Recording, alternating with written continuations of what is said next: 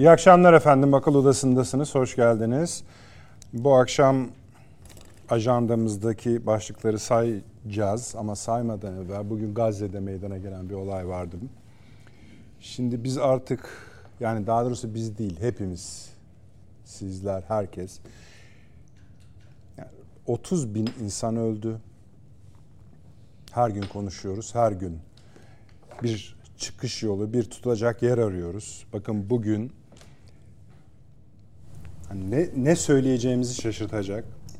İnsanlar orada, sivil insanlar yardım sırasına giriyorlar. Yardım sırasında beklerken İsrail saldırılıyor, saldırıyor. 104 yani bizim belki daha da fazla olmuş olabilir bu saate kadar. Kişi hayatını kaybediyor, 760 kişi yaralanıyor. Bu rakamların daha üstleri var, daha altları var. İşte makule, makule göre söylüyoruz ama böyle bir rezillik yaşanıyor. Yani utanç üstüne utanç. Ne söylesiniz? Yani hakaret de etseniz, küfür de etseniz hepsini hak edecek işlerdir bunlar. Bundan daha beter ne olur diyorsunuz? Bundan daha beter Birleşmiş Milletler'in, Amerika Birleşik Devletleri'nin bu olaya verdiği reaksiyonlar. Soruyor işte gazeteciler, efendim bakın böyle bir şey oldu bugün. Nedir bu diyorsunuz? Yani hem ABD'ye soruyorlar, Beyaz Saray'a, hem Birleşmiş Milletler hem İsrail yönetimine. Çok üzüldük diyor Amerika. Bakacağız, takip ediyoruz diyor. Birleşmiş Milletler'den zaten hayır beklemeyin. İsrail'in cevabı zaten hani ya orada diyor işte yardım kamyonlarına fazla yüklenmiş. Oradaki işte onları süren şoförler de Filistinlilerdi. Halka üzerine sürmüşler öyle. İnanılmaz. Bir bakacağız. Bu olay özelinden yola çıkarak son duruma bir ele alacağız. Hakikaten de şöyle bir klişe var ya, kelimenin bittiği yerdeyiz, kelimelerin tükendiği yerdeyiz ve hala devam ediyor. Efendim Kırmızı Kitap konuşacağız bu akşam ayrıca. Beş yılda bir yenileniyor. Ulus yani Ulusal Güvenlik Siyaset Belgesi resmi ismi bu. Her beş yılda da bir bütün gazeteler işte Kırmızı Kitap yenileniyor. Tamam yenileniyor da içini dışını bilen var mı? İçini dışını bilen olmaz. Ama 2019'du son. Ondan öncekiler de dahil. Benim hani okudup yazdıklarımdan yine danışırız burada hocalarımıza, büyüklerimize. İlk 73 diye biliyorum. 2019'a göre neler girdi, neler çıktı üzerine biraz da spekülatif olsun. Çünkü ulusal güvenlikle ilgili, dış politika ile ilgili konulardır bunlar. Acaba neler katılacak? Çünkü daha bunun çalışmaları devam ediyor. Nisan'daki MGK'da e, karara bağlanacak, karar altına alınacak. Tabii yine çok az bir kısmı kamuoyuna çok da normal olarak yansıyacak ama MGK toplantılarından çıkanlara aylık baktığınızda kabaca da bir şey e, öngörebiliriz. Önümüzdeki 5 yılda Türkiye'nin ulusal güvenlik resmi belgesinde neler olup bittiğine de bir bakacağız. Bitebileceğine bir bakacağız. Üçüncü konumuz efendim çok küçük bir büyük bir haritanın küçük bir çizgisi üzerinden gelişen olaylara bakacağız. Onun ismi Transdniester. Ama asla o değil tabi biliyorsunuz. Moldova, Ukrayna, artık o Karadeniz'de demektir. Türkiye'de bir atak başlattı. Yeniden e, Ukrayna ile pardon Rusya ile Ukrayna ama Rusya ile aslında Batı arasında yeni bir müzakere barış sürecinin paylaşılması, başlatılması noktasında. Bunun içinde Sayın Cumhurbaşkanı'nın açıklamaları var. Rusya e, Dışişleri Bakanı e, yarın Türkiye'ye geliyor. Akdeniz'deki forum için ama burada e, Sayın Dışişleri Bakanı Hakan Fidan'la da bir görüşme yapacak. Takiben biliyorsunuz sonra da e, Rusya Devlet Başkanı gelecek. Yani burada bir hareketlenme var. Acaba çünkü sahadaki değişiklikler üzerine acaba sorusu biraz daha artıyor. Vakit kalırsa Süleymaniye gerçekliğine de biraz değinmek istiyoruz. Orada da yine gerilimli işler yapılıyor. Ama asıl konularımız bunlardır. Sayın Avni Özgür hoş geldiniz. İyi akşamlar. İyi akşamlar. Profesör Doktor Süleyman Seyfi Ün hocam şeref verdiniz. Hoş geldiniz. Ve Profesör Doktor Çağrı Aran hocam Altınbaş Üniversitesi sevgili rektör hocam hoş geldiniz. Hoş şeref verdiniz. Ayağınıza sağlık şimdiden. Aynen abi şu bu bugünkü e, yaşanan rezillik üzerinden hareket ederek zaten hani evet. şey de diyebilirsin bana ya 30 bin kişi ölmüş şimdi bu mu doku her öyle bir şey yok tabii her gün konuşuyoruz her gün söylüyoruz ama hani bu artık hani buna kendileri de bir şey bulamadılar artık yani işte orada şoförler varmış da arabalar hani ne Amerika'nın lafı kaldı, hiç kimsenin lafı. Yani onları destekleyenlerin de lafı kalmadı. Yani bu aşamadan sonra birisi çıkıp suratlarına tükürmesi gerekiyor. O aşamadayız yani. Evet. E, tükürülüyor da esasında ama sesleri falan o kadar işte biliyorsunuz yani. Bir siz hala şöyle bir şey şeyde Barış bu biliyorsunuz ağzında dondurmayla evet. işte ümitleyin filan dedi. Beyaz Saray bugün onu da revize etti. Revize etti demeyeyim geri adım attı. Ya o kadar hızlı olmayabilir filan. Na geldi. Bunlar yine devam ediyorlar anlayacağınız. Buyurun. Tabii yani bu e, bu saldırı bir kere orada katledilen insanlar için Allah'tan rahmet diliyoruz. Diğer her şehit için aynı evet. dileğimiz tabii beraber devam. Şimdi e, şöyle bir şey var. İsrail'in biliyorsunuz bir e, demir kubbe, kubbe var evet. İsrail'de. Bu füzelere karşı. Hı hı. Ama anlaşılıyor ki bunu Batı basınından bir yazarın ifadesinde gördüm. Sadece öyle füzeler için değil, sözler içinde bir demir kubbe kurulmuş. Yani İsrail'e ne söylesen o demir kubbeye çarpıyor. İster siyasetçi olsun, ister akademisyenler olsun. Gazeteciler bazı zaten. akademisyenleri görevden aldılar, attılar biliyorsunuz falan. Yani bakıldığında yani yani sövsen üstünden kayıp gidiyor yani. O demir kubbe dediğimiz onun onun için söylüyorum yani. Bu yani normal önemli. demir kubbeden daha iyi çalışıyor yani. Daha iyi çalışıyor tabii. Gazetecilerin kafalarına yerleştirilmiş bu. İsrail aleyhine bir şey olduğu vakit küt diye o cümle ya hafifletiliyor ya yumuşatılıyor ya bir müpemlik ifadesiyle yansıtılıyor falan. O bakıldığında. Bu arada bir de yani genel bir şey olarak onu söylemek lazım. Ve acaba diye bende bir kuşku uyandı. Yani bu Almanlar aslen yani bu Cermenler aslen Yahudi olabilirler mi? Hayır Çünkü abi. dünyada Yahudilerden daha fazla bunlar Yahudilik yapıyor. Yahudilik yapıyorlar ve Yaşa. savunuyorlar. Doğru. Hani bu biraz böyle o İsrail yanlısı tutumlarını o efendim işte İkinci Dünya Savaşı'ndaki suçluluk duygusuydu, yok şuydu buydu filan diyorduk. Hayır. Baya yani cezai mültezim bir şey.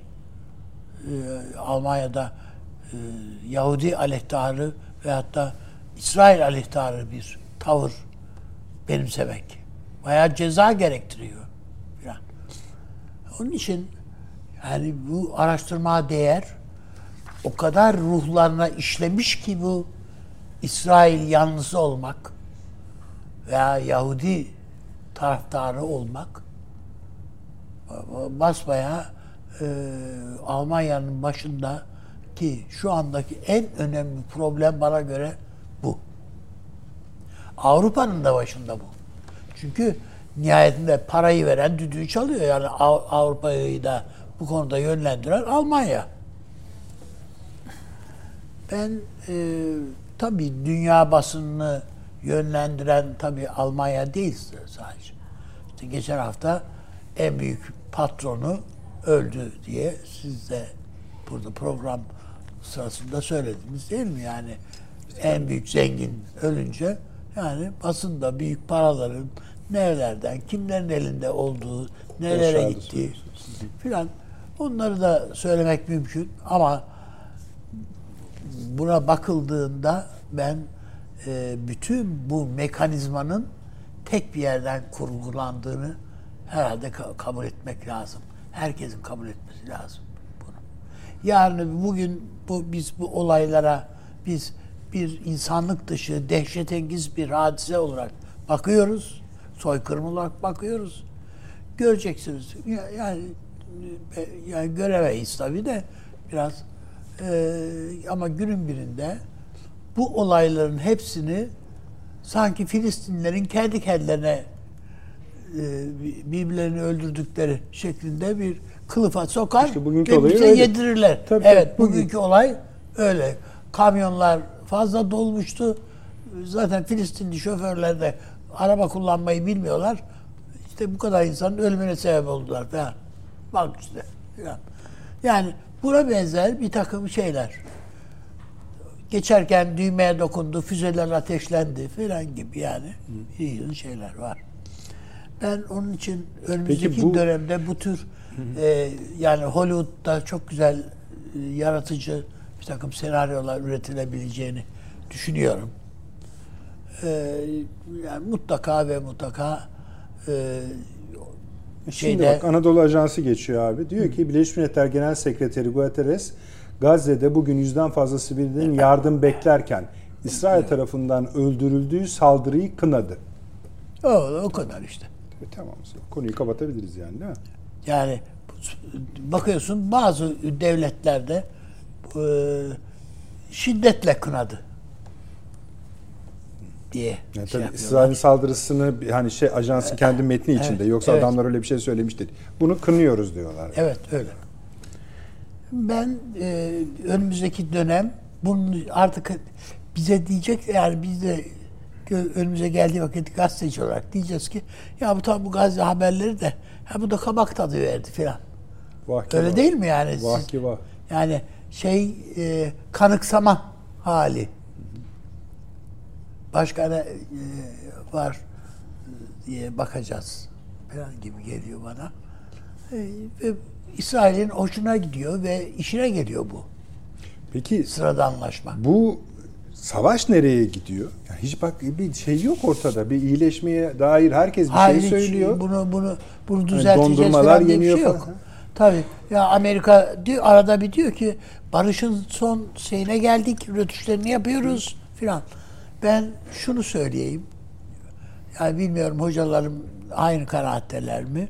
Ama uzadıkça bu barış üzerine konuşmalar, e, toplantılar uzadıkça Hamas'ı yumuşatıyorlar. Bu Hamas'ı yumuşatma toplantıları bu. Yani yani Hamas'ı yumuşatıyorlar dediğim Hamas'ta bir zaaf olduğu anlamında söylemiyorum bunları ama bütün bu toplantılar Hamas'ın üstüne çökmek için yapılıyor. Yani bir tane daha sen hani bir şey daha ver bak tekrar masaya oturacağız. Şunu da versen o bitecek bu iş. Filan filan. Yani bir tane daha rehine hani filan diye. Yani bitmiyor yani istedikleri. Bütün bir plan hazırlanıyor. Amerika hazırlıyor veya İsrail'de tamam diyor. Bir bakıyorsun ki İsrail savaş kabinesinden bir uyduruk bir istek bir şey geliyor. Hadi sil baştan. Tekrar konuşuluyor. Ve bütün bunların ben Hamas'ı e, sıkıntılandırmak için Yumuşatmak için. Tabii oraya yapıldığı kanaatindeyim. Efendim Filistin kurtuluşu yani Mahmut Abbas'ı daha böyle güçlendirecek. Çünkü Hamas'a da Hamas'ın üzerinde de bir baskı oluşturuluyor bu arada. Yani bakın Mahmut Abbas'ı kabullenin diye. Kabullenin. Yani biz şeyleri onlara ona vereceğiz yetkileri. Ee, siz de kenarından köşesinden yani hükümete girmeseniz bile falan diye böyle yani sen aslında olmasan da olur yani çok iyi yani davanı çok güzel bir şekilde savundun kardeşim işte. Tarihe geçti bunlar. Ama şimdi bir de hükümete gideceksin falan yani ne oluyor bu falan. Yani Hamas'ı nasıl yok ederiz? Ortadan sileriz. Bütün bunlar bu aşama aşama ilmik ilmik dokunuyor yani. Yani şunda mutabıkız abi. Evet. Başladığından bu yana Evet. bak aylar geçti. Hiçbir iyileşme yok. Hiç. İki, bir tane tek de, bir geri adım yok. yani şehir büyüklüğünde bir devletçik Evet. 200 ülkeli dünyayı parmağında oynadı. Gerçek bu. Evet öyle. Öyle. Ha, Bununla da yüzleşmiş olalım değil mi? Ve bunların içerisinde yani oynatıyor dediğin yani diyeceksin ki ya kız- kardeşim biz- gel- kos, koskoca Amerika. Hayır hiç öyle değil. Koskocalığı falan yok. Yok. Tamam ama işte oraya gemileri koyduğu Evet. zaman sizin yani oradaki herkes susuyor. Evet. Öyle. Yani e, bu belli ki bu Amerika dediğin ülkede, devlette bu e, şeydeki Tel Aviv'deki, işte Kudüs'teki e, adamın ağzının içine bakıyor. Ve kınadığı bilmem ne o aşırılık yanlısı dedi ki o savaş kabinesinde görev alan adamlar onlarla bile hesaplaşamıyor. Yani daha böyle mutedil insanları koy kabineye bile diyemiyorlar. Ve onların böyle gayet küstah bir takım değerlendirmeleri var mesela dışarıya yaptıkları. Filistinlilerle ilgili. Ve hiç bunlardan yana bunlardan dolayı hiç pervasızlar yani demeç verirken falan adamlar. Amerikalılar da sadece k- kızmakla yetiniyorlar. O Blinken'ın filan laflarına bakarsan yani çok münasebetsizce falan diyor. Bu bunların laflarına. E, Münasebetsizce de sonuçta adamın dediği duruyor orada masanın üstünde. Müzakere masasında onun lafı var. Ben e, önümüzdeki dönemde bu savaşın e, daha bir süre daha devam edeceğini düşünüyorum. Yani biz böyle bizi parçalara sıkıştırıyorlar. İşte Evet, refah işte bu. kafasına acaba saldıracak mı, saldırmayacak mı? İşte bu Mesele bu ya, bu mu yani? söylediğim sebeple bu. Hamas'ı her hamle bu şey barış masasında atılmış her adım yani burada Katar falan da var yani ortalıkta. Yani barış sağlayacağız diye uğraşıyorlar. Masaya oturmuşsan yani ben diyorum ki 100 verebiliriz falan diyorum. Sen diyorsun ki ya bu 98 Anladım abi. ile bu işi bitirin diyorsun. E peki diyorum ya sonunda 98 olsun diyorum. Sonra diyorsun ki ya adam gitti geldi orada toplantılar yapılmış falan. Bir yığın kavga gürültü çıkılmış bu 95'e bağlayalım bu işi. Hadi sen tekrardan hesaplar kitaplar yapıyorsun falan. Peki abi. Bu olacak şey Tamam. değil. Yani ben bu demir kubbe işini de uluslararası de dünya basınının e, ve entelektüel dünyanın e, içine düştüğü tuzak olarak görüyorum. Yani herkesin kafasına bir şey ambargo koydular adamlar. Peki. Süleyman Hocam. Şimdi biliyorsunuz geçen programda da bahsetmiştik. Bir Amerikalı asker kendisini yakmıştı. İsrail Büyükelçiliği'nin önünde. Bu bir feveren yarattı. Ee, bugün mesela sosyal medyada özellikle e, ona y- tanı, yakından tanıyan bazı arkadaşlarının videoları milyonlar seviyesinde özellikle bir kızcağız vardı onun konuşmaları milyonlar seviyesinde yani ben diyor "Aa, mesela şöyle bir ifade kullanıyor onları mahsus vermiyoruz Ee, bir diyor e, Yahudi ile tanıştığımda artık nasıl bir Yahudi olduğuna ilişkin ilk önce onu tartmaya çalışıyorum. Yani bu Gazze meselesinde tarafı mı değil mi gibi. Şimdi siz diyebilirsiniz ki ya bunlara bakarak dünya meseleleri çözülmüyor. Mirasını da zaten çocuk şeylere bırakmış. evet. Filistinlilere bırakmış. Evet. Şimdi yani verin arkadaşlar o şeyi de. Mesela bu olaydan önce yani bugünkü olaydan önce Liberasyon'un bakın kapağı bu ilk defa bu kadar manşetten ve yukarıdan ve büyük puntolarla Gazze'yi görebiliyor. Şimdi biz bunları gösteriyoruz da aa bakın işte Batı'da artık hani öyle bir şey yok. Hani onu kastetmiyoruz. Ama şunu hani merak ediyoruz. Ya hiç mi anlamıyorlar konuyu? Da bir ilerleme var mı? Yani iki soru. Birincisi bu. ikincisi demek ki bu İsrail'in yaptıklarını durdurabilecek bir güç bulunmuyor. Öyle mi? Bulunmuyor. Bulunmadığı gibi daha beter olarak İsrail'in yaptıkları affedersiniz. Estağfurullah. Olağanlaşıyor. Mesela demin verdiğiniz örnek e, bir 30 bin ölü. Gazze'de. Flash, flash, flash. 30 bin ölü. Şimdi bunu okuyan insan şöyle 30 bin ölü, 30 bin kişiyi öldürdü. Ha? Bunlar lanet olsun bu İsrail'e mi diyecek? Yoksa durum tespit mi ediyor? Yoksa bu bir sayaç oyunu mu? Ya 29.999 iken bir şey yoktu da liberasyon için 30 bin olunca mı Bir şey yok bir şey oldu? Bak bugünkü 30 olayı bile biz söylerken yani hani utanarak söylüyoruz. Çünkü hayır, olayın kendisinde de orada sırada bekleyen garibanlar yani düşünün Evet. gibi. Yani 30 bin ölüye rağmen hiçbir şey olmuyor. Demek ki yani artık bu durumu kabul edeceğiz. Böyle de bir şey çıkıyor. Yani insan Gazze'den haber verirken de artık dili sürçüyor. Yani daha doğrusu zihni sürçüyor. Çünkü yani dün bağırıyorduk. İlk gün bağırdık. Üçüncü gün bağırdık. Bir ay sonra bağırdık. iki ay sonra bağırdık. Ya Kasım'dan bu yana. Neredeyse bir sene olacak. Ve bir an İsrail geri adım atmıyor. Bir küçük kesinti hariç. Orada da işte takas makas hikayeler oldu. Yok onu şimdi de yapabilir. Orada- Sonuç ya değişmiyor o, ki. O, o kadar önemli değil. Şimdi bir şeylerle hesaplaşmamız lazım aslında. Şimdi mesela bizim e, Sayın Rektör de bilir onu. E, işte Uluslararası İlişkiler bölümünde siyasi tarih dersleri falan işte İkinci Dünya Savaşı şöyle oldu. İşte 60-70 milyon insan öldü. Sonra Amerika Birleşik Devletleri o azgın dikkat edelim buraya Japonya'yı durdurmak için iki atom bombası salladı ve savaşı bitirdi. Şimdi bakın bu bir malumat.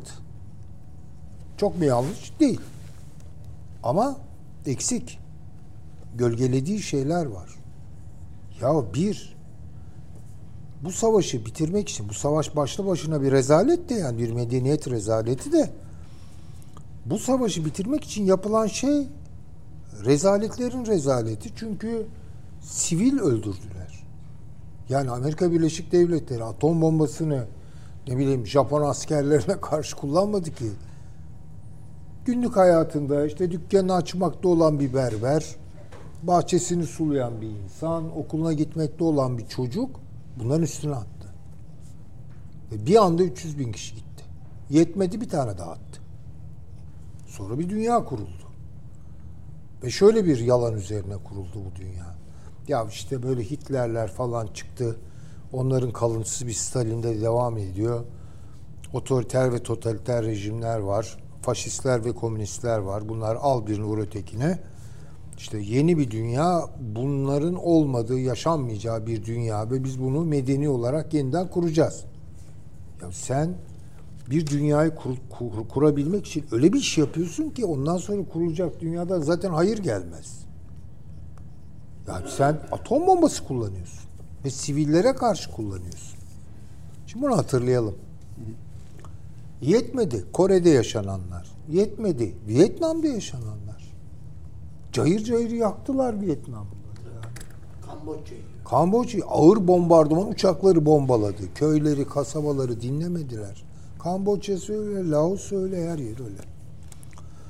Bu neydi? Farklı bir şey mi? Bugün bizim Gazze'de gördüklerimizden farklı bir şey mi? Yani sivillerin öldürülmesi ise şikayetimiz ki haklı olarak tabii insansak bunu söyleyeceğiz. 30 bin insan. Bunun kısmı azamı sivil, kadın, çocuk.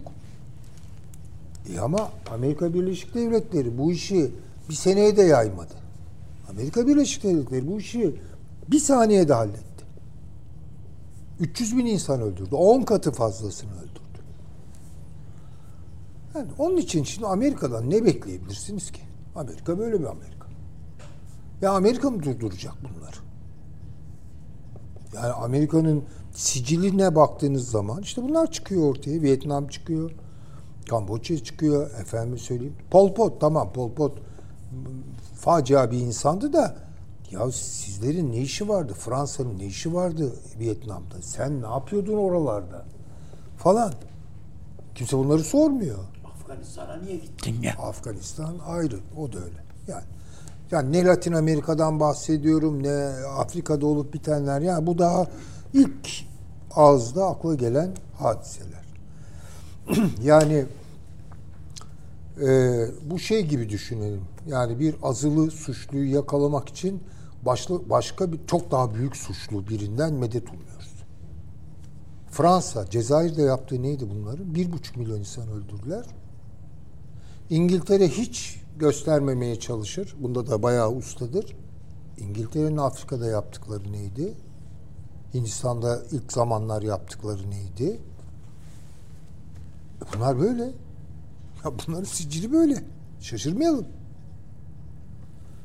Hazin olan bu zaten. Ha ama buna ilaveten şu söylenebilir. Ya işte askerden bahsediyorsunuz. Yani namus ehli yok mu bunlarda ya? Bunlarda böyle bir kamuoyu yok mu? Düzgün insanlar, dürüst insanlar, ahlaklı insanlar, vicdanlı insanlar var ama çok az. Sesleri çıkmıyor. Ve öyle bir boşluk olduğu için o adamcağız kendini yakıyor. Çaresizlik bu. Herhalde vicdanı çok gelişmiş bir insandı. Öyle anlaşılıyor yani. Öyle öyle. Ha, bir şey işte. O yani bir çığlık. Bravo. Çığlık. Ve çaresizlik. Sadece yönetimleri, partileri, iktidarları suçlamakla da bir yere varılmıyor ki. Yani kamuoyları nerede? E biraz da çuvaldızı kendimize batıralım. Müslüman kamuoyu nerede maşallah? Batıralım. Ya Güney Arap Afrika kadar dünyası. olamadık işte. Öyle. Yani Güney Afrika kadar, Brezilya kadar olamadık. Yazıklar olsun. E şimdi tabii ki ben de İsrail olsam sürerim tarlayı ne olacak? Dur diyen yok. Durak yok. Fakat bir şeye belki dikkat çekelim. Bu Biden. Biden bir açıklama yaptı biliyorsunuz kısa bir süre önce. Dedi ki işte siz de işaret ettiniz veya üstad söyledi şimdi özür dilerim çıkaramadım. Yani hazır bu işler ayrıntıları pazartesiye falan bu iş. dondurma açıklaması. Bu kaçıncı pazartesi? Bu gelmez ayın bir pazartesisi var yani. Bu kaçıncı bu aynı rafları ediyor?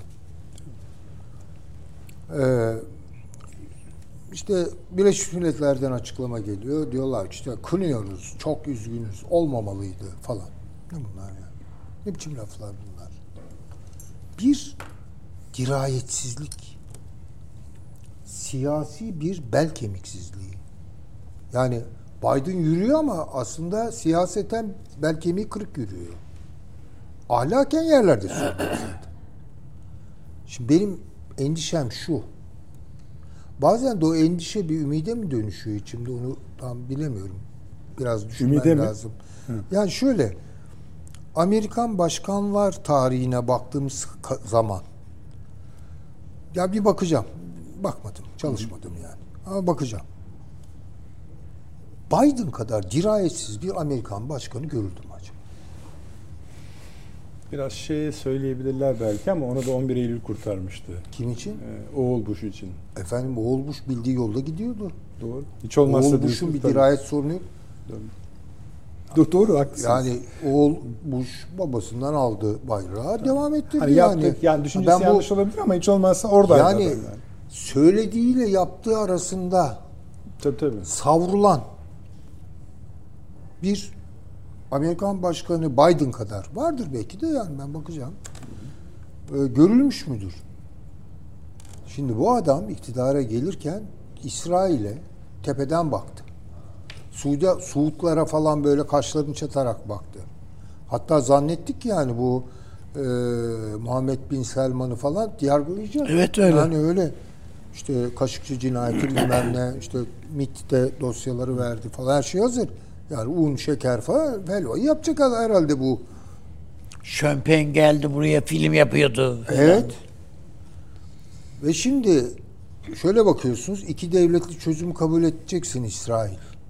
Allah ya ümitlendik yani. Allah Allah yani. Belki de işte Trump döneminde azdırılan o İsrail'i pohpohlama, destekleme, şımartma politikalarından bir dönüş olacak. Değil mi? Böyle böyle umduk. Hesapta.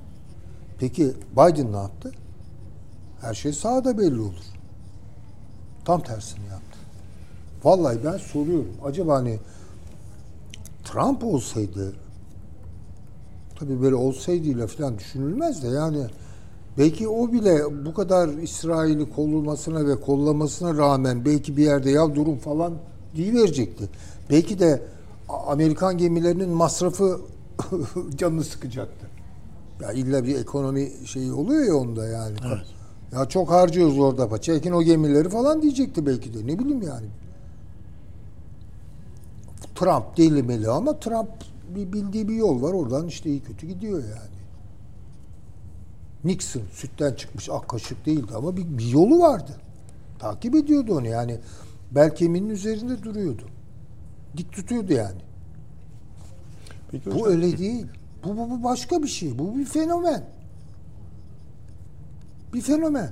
E ben böyle bir Amerikan başkanı bulmuşken tabii ki Trump şey affedersiniz Biden Netanyahu'yu son tahlilde sevmiyor. Netanyahu ondan nefret ediyor ama birbirlerinin işine yarıyorlar. çok. Ya Netanyahu'nun yerinde olsam ben şöyle düşüneceğim. Ben bir daha ne zaman böyle bir bunamanın eşiğinde bir Amerikan başkanı bulacağım ya? Ne zaman bulacağım yani? Dışişleri Bakanı diyor ki ben buraya bir Yahudi olarak değil geldim. Bir Tabii, tabii, Dışişleri diyor Bakanı olarak yani. gelmedim Tabii diyor. ama insanlığını evde unutarak geldi. Evet. Tabii tabii. Ona söylenecek cevap, laf oydu da neyse tabii biz yoktuk orada. Olsaydık da cesaret edip söyleyebilir miydik? Korumalardan dayak yemek falan var. Yani ama öyle. Demek istediğim şu an biçilmiş bir kaftan her şart İsrail için son derece elverişli. Öyle görüyorum. Hiç, hiç önemli değil ve çok gerçekten beğendim demir kubbe benzetmesini. Demek ki o sadece füzelere karşı değil de insanlığın eğer kaldıysa zerre miskal bir yaptırım gücü uluslararası arenada onun da olmadığını göstermesi açısından başka bir demir kubbe. Ya bir de şöyle düşünelim. Ben bazı arkadaşlarım gönderiyorlar bana falan. Yani mesela İsrail kamuoyu ne diyor? İsrail'de bu işler nasıl anlatılıyor? 30 bin kişi ölmüş falan. Ee, tabii kim olduğu bende mahfuzdur ama şaşırtıcı bir şekilde e, İsrail'i destekleyen bir arkadaşım bana işte bizlere, grubumuza bir şeyler atıyor. Ee, orada mesela gayet güzel propagandalarına devam ediyorlar. Yani diyor ki mesela e, diyor nerede yazıyor Kur'an'da diyor böyle diyor sivillere saldırmak.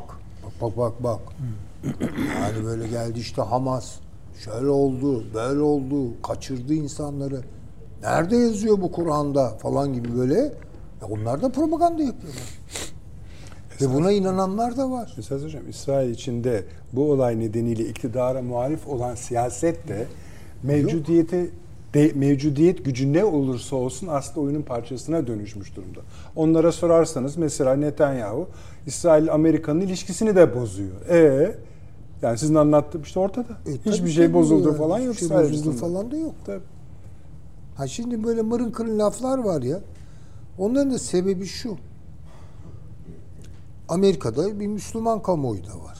Yani Araplar var, Türkler var, Uzak Doğu'dan gelen Müslümanlar var falan.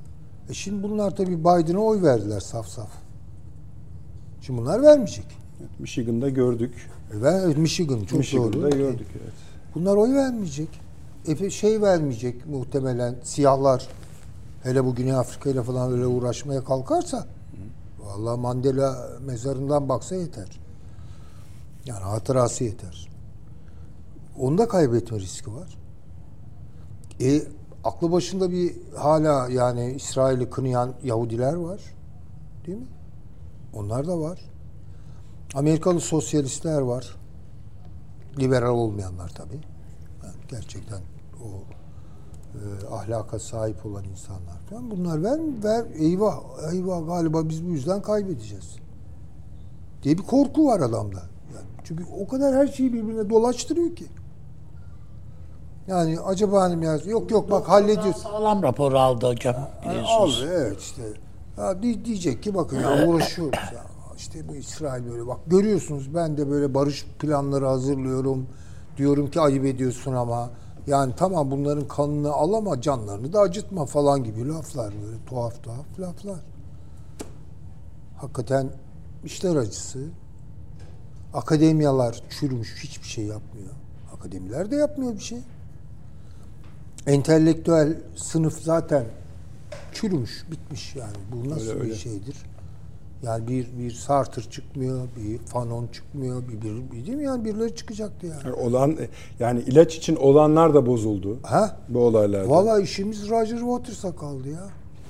Pink Floyd'un solistine kaldı. Adam sonuna kadar e, tamam. E tamam da yani yetmiyor ama şimdi o adam bir müzisyen. Bir düşünürün çıkıp bir şey söylemesi lazım. Hepsi döküldüler. O koca Habermas. Utanmazca ne açıklamalar yaptı. Destekliyor yani İsrail. Al o kadar kitabı başına çal dedirtiyor yani sonuçta. O Zizek. O Gerrit. İşte demir kubbe. Artık bunlar demir kubbeyi de ayrıca herhalde e, nasıl söyleyeyim böyle e, özel bir savunma şeyine e, aldılar. Yani bunlar bunlar hakikaten korkunç şeyler yani. Bu kadar hiç çaresiz kaldık mı ya? Bu kadar hani Vietnam ben hatırlıyorum. Lise öğrencisiydim işte yaşanan. Ya Vietnam'da yer Kitaplar yerinden, vardı. yer yerinden Yani Amerika'da. Yer yerinden oynuyordu. Sarsıyordu. Jane Fonda'lar falan filan. Evet, sadece onlar değil. Değil, tabii. Üstadım yani. Tabii. Kamuoyları. Almanya'da her gün yürüyüş oluyordu. Fransa karışıyordu. Yani Dünya kamuoyu diye oh bir şeyimiz vardı. Akımlar başladı. Ak- akımlar Tabii, başladı. tabii yani bunlar. Ve Artı durdurduk. 8 binler şu. Durduruldu yani bunlar. Ama şimdi yer demir, gök bakır gibi bir durum var. Hakikaten az Şeyi indirirsek hocam yani e, savaşa indir dediğimizde sizin sorusu gibi. Bu- kadar yani aylar geçti. Aynı yerde miyiz değil miyiz? Valla Hiçbir şöyle. şey, yani ka- kazanılamadı mı yani? Yani bunu Yani durdurmak İsrail uğruna. e, kazanmak buysa kazanamadı İsrail. Ben başından söyleyeyim. İsrail ya şimdi böyle kazanmak ayrı bir kefede, kaybetmek ayrı Abi, bir kefede. ben sadece şu dertteyim.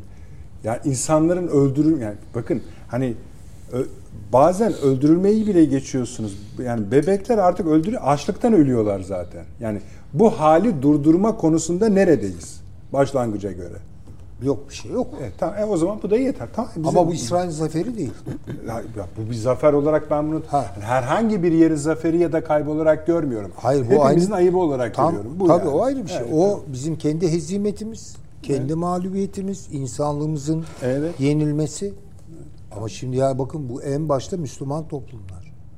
Ya artık böyle Müslümanım derken iki kere düşünmek lazım ya. Orada kıtır kıtır insanlar kesiliyor, öldürülüyor. E biz Müslümanız yani ama bunlarla ilgilenmiyor. Böyle bir şey deme lüksümüz var mı? Hiçbir şey yapamıyoruz. Hadi biz biraz Türk'üz. Etnik olarak dışarıdayız. Etnik olarak en yakında olanlar ne yapıyor? Araplar ne yapıyorlar? Güzellik Mısır- yarışması düzenli. Ha, güzellik yarışması düzenliyor yani. Yani şimdi bunları biz böyle konuşuyoruz konuşuyoruz artık bana vahlanmak da ayıp gibi gelmeye başladı. İşte ha, ben de onu demek istedim. Yani bu- şimdi bunu konuşmak bile böyle hep dilim sürçüyor, zihnim sürçüyor yani konuşurken. Bir kekremsi bir Amerikalı askerin de yapabildiği kendini yakmak. Yani adam kendi Onun ülkesinde hiçbir şey yapamamış yani işte. yapamadı yani. Şimdi o da bir ayrı bir tartışma konusu açacak. Çünkü şöyle bir karalama kampanyası başlattılar hocam. Dediler ki bu aklı melekeleri yoktu. Tabii öyle diyecek. Fakat işte bu arkadaşlarının çıkıp konuşmasında şöyle bir fayda oldu. Hayır bir şeyi görüyormuş çocuk. Belgeler görüyormuş. İstihbarat sınıfında Tabii canım bu işkencelerin falan filan hepsini e, tanık olmuş yani. olmuş. Bu tüneldeki Ameri tünelde Amerika bizim askerlerimiz var filan demiş arkadaşlarına. Bir takım O şeyi tuttu. ezdi olaylara yani çıkışı. karışmış olan Amerikalıları görmüş olan zaten. Evet, evet. İlginç. Süleyman Hocam? Bitir. Teşekkür ederim. Hocam buyurunuz. Şimdi hatırlarsınız Bosna soykırımı esnasında bir pazar yeri bombalaması vardı. O pazar yerinde yani Saraybosna ihata edilmiş. Sırp keskin nişancılar yola çıkanı vuruyor. İçeriye herhangi bir erzak girişi mümkün değil. Ama insanlar pazara gidip alışveriş edecekler ki eve bir şey götürsün. Onu hedef aldı. Gitti havan toplarıyla şeyi vurdu pazar yerine. Çok sayıda insan öldü orada. Arkasından büyük bir infial olu- oluştu. O zaman bizim başbakanımızla iki bayan Pakistan Başbakanı beraber gittiler oraya. Başlarına kasları çekerek görüntü verdiler. Kasları takarak. Çok sayıda televizyon canlı yayınlarla bu mezalimi anlatmaya başladı dünyaya. Ama bu Srebrenica'ya mani olamadı. Srebrenica'da 8 bin Temmuz 1995'te Müslüman erkeği kıtır kıtır kesti İsrail. Şey Sırplar. Niye o noktaya kadar parmağını kımıldatmadı kimse? Çünkü Avrupa güvenliği için çok büyük bir önem arz etmiyordu. ABD'nin stratejik çıkarları açısından da çok büyük bir önem arz etmiyordu. Üstelik katledilenler Müslümandı. Aksi mevzu bahis olsaydı, Müslümanlar Sırpları katlediyor olsalardı Rusya, işte Hırvatları katlediyor olsalardı Almanya, Avusturya muhtemelen ayaklanacaktı ve bineceklerdi Müslümanların üstüne. Nitekim parmaklarını oynatmaya başladıkları zaman da aslında rahmetli İzzet Begoviç'in önderliğinde Bosna ordusunun biraz böyle kendisini toparlayıp da karşı taarruza geçeceği zaman müdahil oluyorlar. Yani aman ha bunlar şimdi ne olur ne olmaz tekrar buraları ele geçirirler diye müdahale ediyorlar. Bunların hiçbiri burada olmuyor. Yani bizim bundan 30 yıl evvel Balkanlarda gördüğümüz ve dünyada bir şekilde hassasiyet doğuran tablonun onda biri bile son 150 gündür şahit olduğumuz bu hadiselerin bir yerinde yok. Orta Şark kahvesinin en kesif mevzu Filistin meselesidir. Bunlar otururlar sabahtan akşama lakırdı çok ama Filistinlere faydalı tek bir icraat yok. Yahudi ile iş tutarlar hepsi. Mahallenin kabadayısından tırsarlar.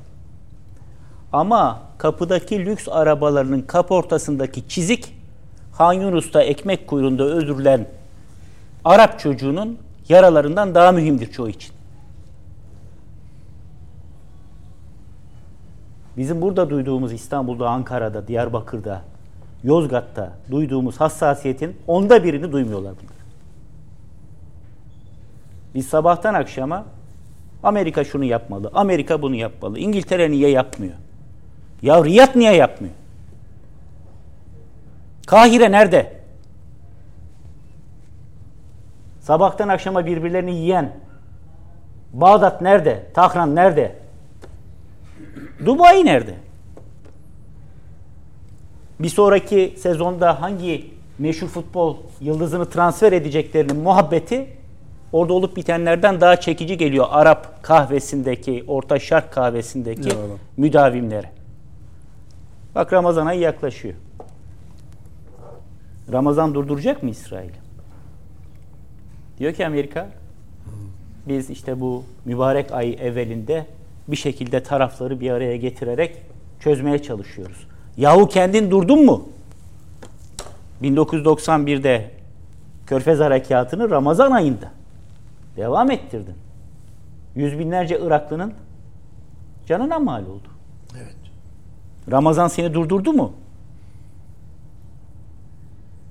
Senin oradaki himayen altına aldığın İsrail niye dursun Ramazan'da? Daha evvel durdu mu?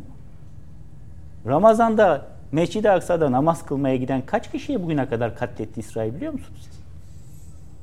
Çok mu umurunda?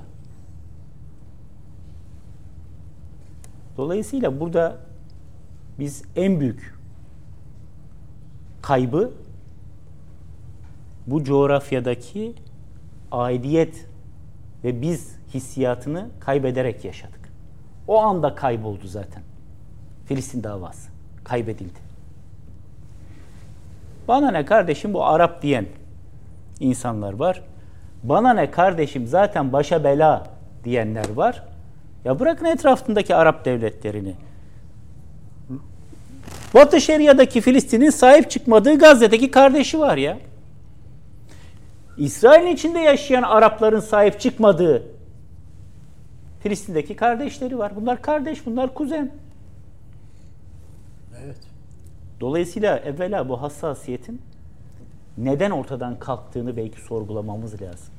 Çünkü bu bela bugün Filistinleri yok eden, Filistinleri kahreden bu mezalim bu hassasiyetlik hassasiyetsizlik devam ettiği zaman ileride bütün coğrafyada farklı şekillerde tezahür edecek. Şimdi hocam şöyle Kimse kimse düşünür müsünüz yani? kimse dönüp de ya biz o zaman bir duruş sergileseydik bunlar bizim başımıza gelmezdi diyemeyecek o dönemde. Şunu düşünür müsünüz? Yani şimdi az önce siz de e, Süleyman Hocam da bu Boz, Saraybosna'yı Bosna'daki işte rahmetli İzzet Begoviç'i örnek verdik. Başka örnekler de var. Yani Türk kökenli.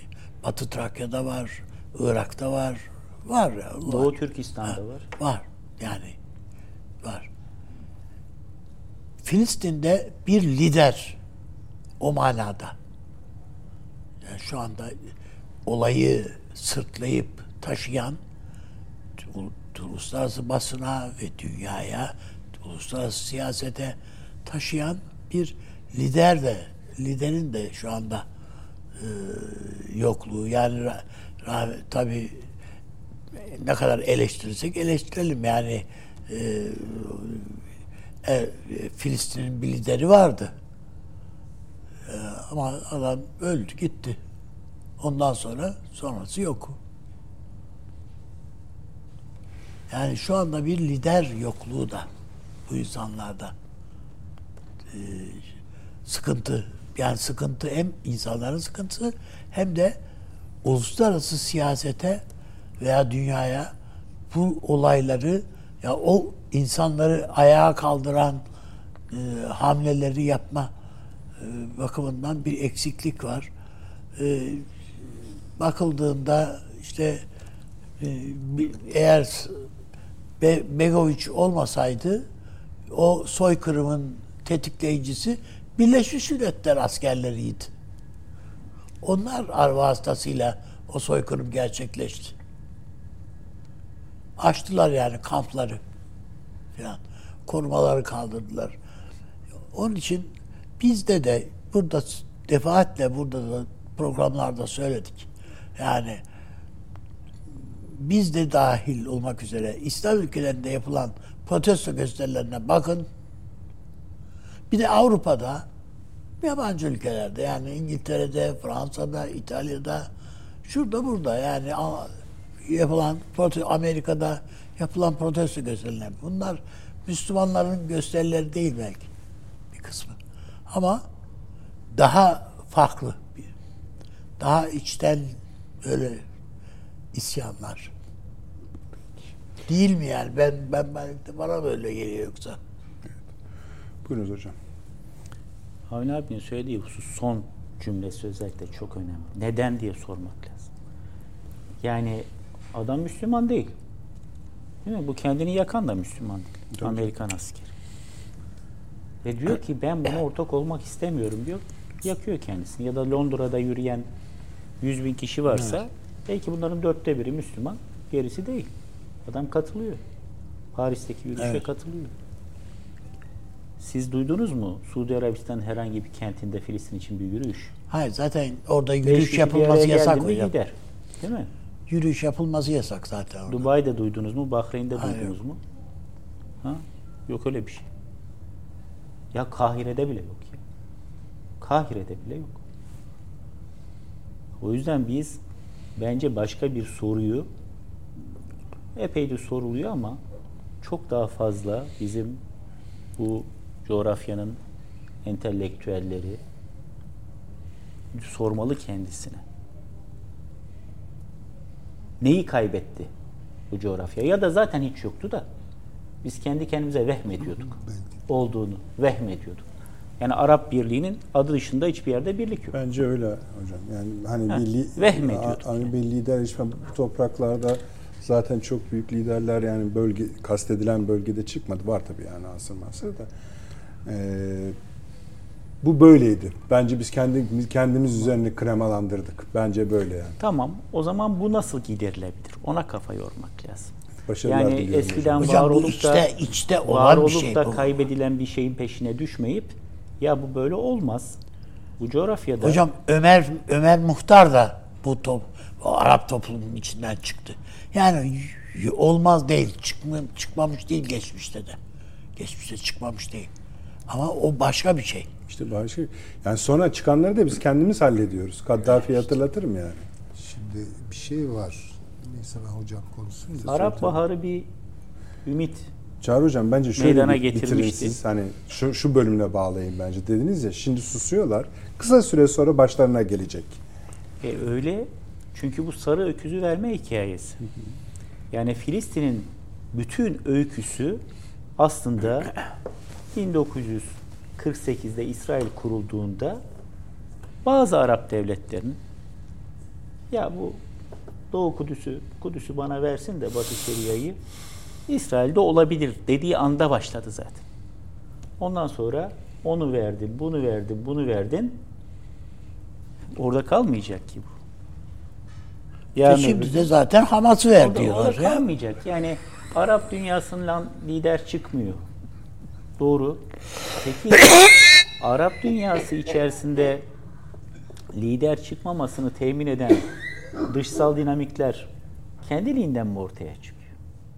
Yani ya da bizim arzu ettiğimiz şekilde lider olsun bunlar. Aa işte bu. İşte o hocam doğru. Yani Ben lidercik olsun bunlar. Tabii tabii. Yeri geldiğinde satranç tahtasında bir piyon. Ya benim için belki bir fil ama asla şah değil. Bir tane şah var. O da benim. Benim adıma hareket edebilir. Şimdi böyle bir tezgahtan geçmiş bunlar. Bakıyorsunuz. Ya bu dümen öyle enteresan bir dümen ki. Böyle komplo teorilerine falan girmeye gerek yok. Soy ağaçlarına baksanız yeterli. Yani Ürdün krallarının eşlerine bir bakın. Değil mi? İngiliz. Nerelerde okumuşlar? Tabii tabii.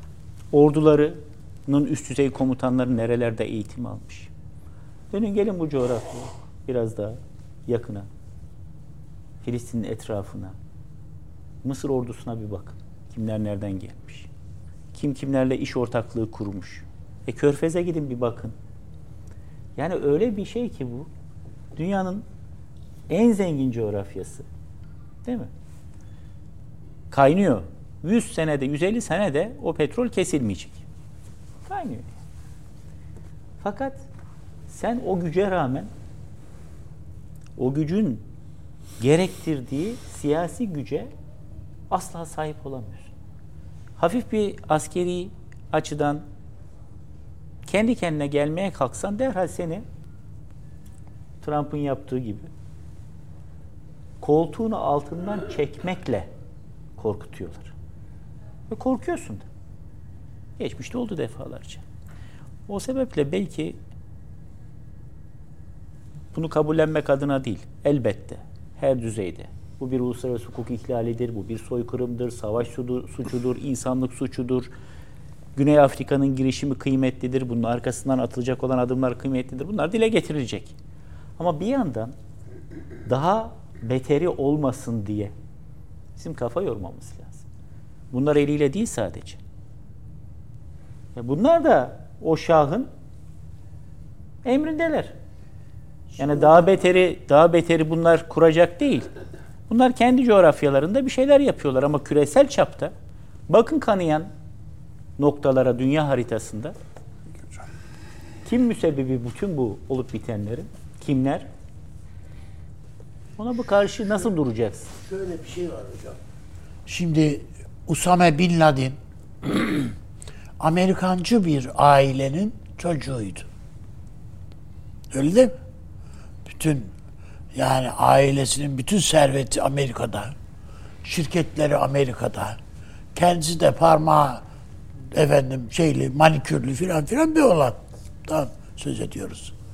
Bunu Afganistan'a gönderirken aile filan yani Arap aristokrasisinin veya burjuvazisinin bir adamı orada bütün bu imkanlara sahip etrafında her şeyi topal hazır bulacağını bilerek gönderdiler. Ve oğlan gitti gördü orada. Ha gördü ve bir süre sonra şunu anladı. Evet Müslüman, Arap, şu bu diye ortada bir örgütleyeceği bir mücadele aslında Amerika adına yapılan bir mücadele. Rambo istiyor. Benden Rambo istiyorlar diyor adam. Ha yok. Esas hedefimiz dedi adam bence. Bir, Amerika. Birinci hedef bu. İkinci hedef kendi içinden çıktığı ülke. Suudi Arabistan diye baktı. Yani ve ondan sonra hem kendi ailesi bunu reddetti hem e, Amerika bunu verdiği mücadele. Sonuçta 11 Eylül. Ben bütün dünyada bu 11 Eylül gerçekleştiği vakit sizler de tanık oldunuz mu bilmiyorum ama olmuşsunuzdur muhakkak. 11 Eylül gerçekleştiğinde dünyanın dört bir yanında ah diye yumruğunu havaya sallayan insanların görüntülerini gördüm. Hepimiz gördük bunları. Yani o bir öc alma. Herkes adına. Bu Amerika'nın anladığı dil bu. Şiddet. Bu bunu bir ha bu efendim bu şiddet, terör bunu ben olumluyorum anlamında söylemiyorum ama yani olay bu. Ne yazık ki. Peki abi. Süleyman Hocam bir şey ekleyeceksin sen. Bir şey söyleyeceğim. Yani bu liderlik meselesiyle ilgili söyleyeyim. Şimdi mesela aklıma bir takım liderler geliyor. Yani bunlar batıda çok bilinmez. Yani kompetanları bilir de yani kamuoyunda pek bilinmez. Mesela e, Rif kahramanı. Abdülkadir. Değil mi? Cezayir. Gerçek bir kahraman. İmam Şamil. Gerçek bir kahraman. Ve lider. Bunlar lider. Ee, Yaser Arafat niye Batı kamuoyunda biliniyordu? Çünkü Yaser Arafat işte Marksist Leninist çizgiye yakın tam olmasa bile onunla birlikte hareket eden bir Habbaş vardı. George Habbaş. Baya Marksist Leninist. Leyla Halit batılı anlamda bir anarşist. Evet, öyle. Dolayısıyla bunları görüyordu ve bunları işine geldiği zaman da evet bunlar bir kahraman diyordu. Veya Che Guevara. Şimdi baktığınız zaman Marigellalar, Che Guevara'lar bilmem e, işte e, Leyla Halitler falan terör yapmıyor muydu bunlar? Ya Marigella terörist değil miydi kardeşim? Ama bir anlamda da kahraman. Yeter ki tabii bıçağın ucu kendilerine dokunmasın. Dışarıda olduğu zaman kendi kamuoylarında ona sempati duyan bir takım insanlar, mesela Alman Marksistleri, Leninistleri, Fransız komünistleri falan bunlardan güzel birer e, kahramanlık e, ne diyelim ona şeyi çıkarıyorlardı, kültü çıkarıyorlardı. Ama raf olunca bu, bu olma, olmaz diyorlardı. Değil mi? Yani Baden-Meinhof. Evet, evet. Ha. Böyle böyle bir algı var. Şimdi kahramanlar algının fonksiyonudur. Kahraman kendi içinde kahramandır, değildir. Ya bu adamlar da kahraman olalım diye çıkmadılar ki yola yani. Bir dava için çıktılar. Hangi dava sizi kahramanlığa taşıyor? Daha doğrusu kahramanlıktan daha önemli olarak kahramanlık kültüne oturtuyor. Yaser Arafat'ta problem yoktu. Ama problem Hamas'ın liderleri için problemdi. E bunlar da lider. Ama o kültün dışına çıktıkları için onlar lider olarak kabul edilmiyor. Kahraman olarak da kabul edilmiyor. Terörist deniliyor onlara. En düz, en kestirme yoldan. Bu e, şeyle ilgili olarak da yani El-Kaide meselesi belki yanlış da anlaşılabilir. Şunu anladım ben e, üstadım sizin söylediklerinizden. Şimdi bu e, öldürülen El-Kaide'nin lideri bir de şunu soracağım. Şu aralar pek El-Kaide konuşulmuyor. DAEŞ diye bir şey konuşuluyor. Yok hiç. Onlar biliyorsunuz bir saniyede var olur, bir saniyede Hayır ama yani eskiden öyle değildi ki yani. El-Kaide dünyada cirit atıyordu değil mi? Yani bunlar yok oldular. Liderleri öldürüldü. Değil mi? Evet, evet. Ha öldürüldü. E, Ondan sonra gelen kimdi? Eymen Zevahi. Evet, evet. Bu kimin öğrencisiydi? Bu adam. Esas e, Usame Bin Laden hiç bence bir şey değil. Esas beyin oydu. O da Seyit Kutup'un talebesiydi. Yani bu işin ucu Seyit Kutup'a falan gidiyor. Seyit, Kut, Seyit Kutup kahraman mıdır? Soralım şimdi. Ne Mısır'da ne dünya standartlarında kahraman değildir. O bir teröristtir. Ee, saldırgan, e, işte İslamcı bir fanatiktir falan öyle an- adlandırılır. Onun için bu kahramanlar kimdir sorusuna bağımsız bakmak lazım. Gerçek kahramanlar kimdir? Bir de kahramanlık kültü diye ayrıca oluşturulan kabulleri ve redleri olan, ölçüleri olan bir kült var. Şimdi o ikisini bence karıştırmamak gerekiyor. Ona bir bakmak e, bence e, gerekir. Siz galiba bırakalım mı diyorsunuz? Hocam ben şöyle diyorum. Mesela bizim Batı Trakya Türklüğünün bir lideri Şimdi vardı. Sadık Ahmet vardı. Sadık kahraman Ahmet vardı. Tabii, tabii. Kıbrıs'ta bizim Fazıl Küçüktü filan vardı yani. Bu insanlar toplumları ayakta tutan insanlar. Daha enteresan çok kısa söyleyip Çok kısa geçeyim. hocam. Hemen çok kısa söyleyeceğim.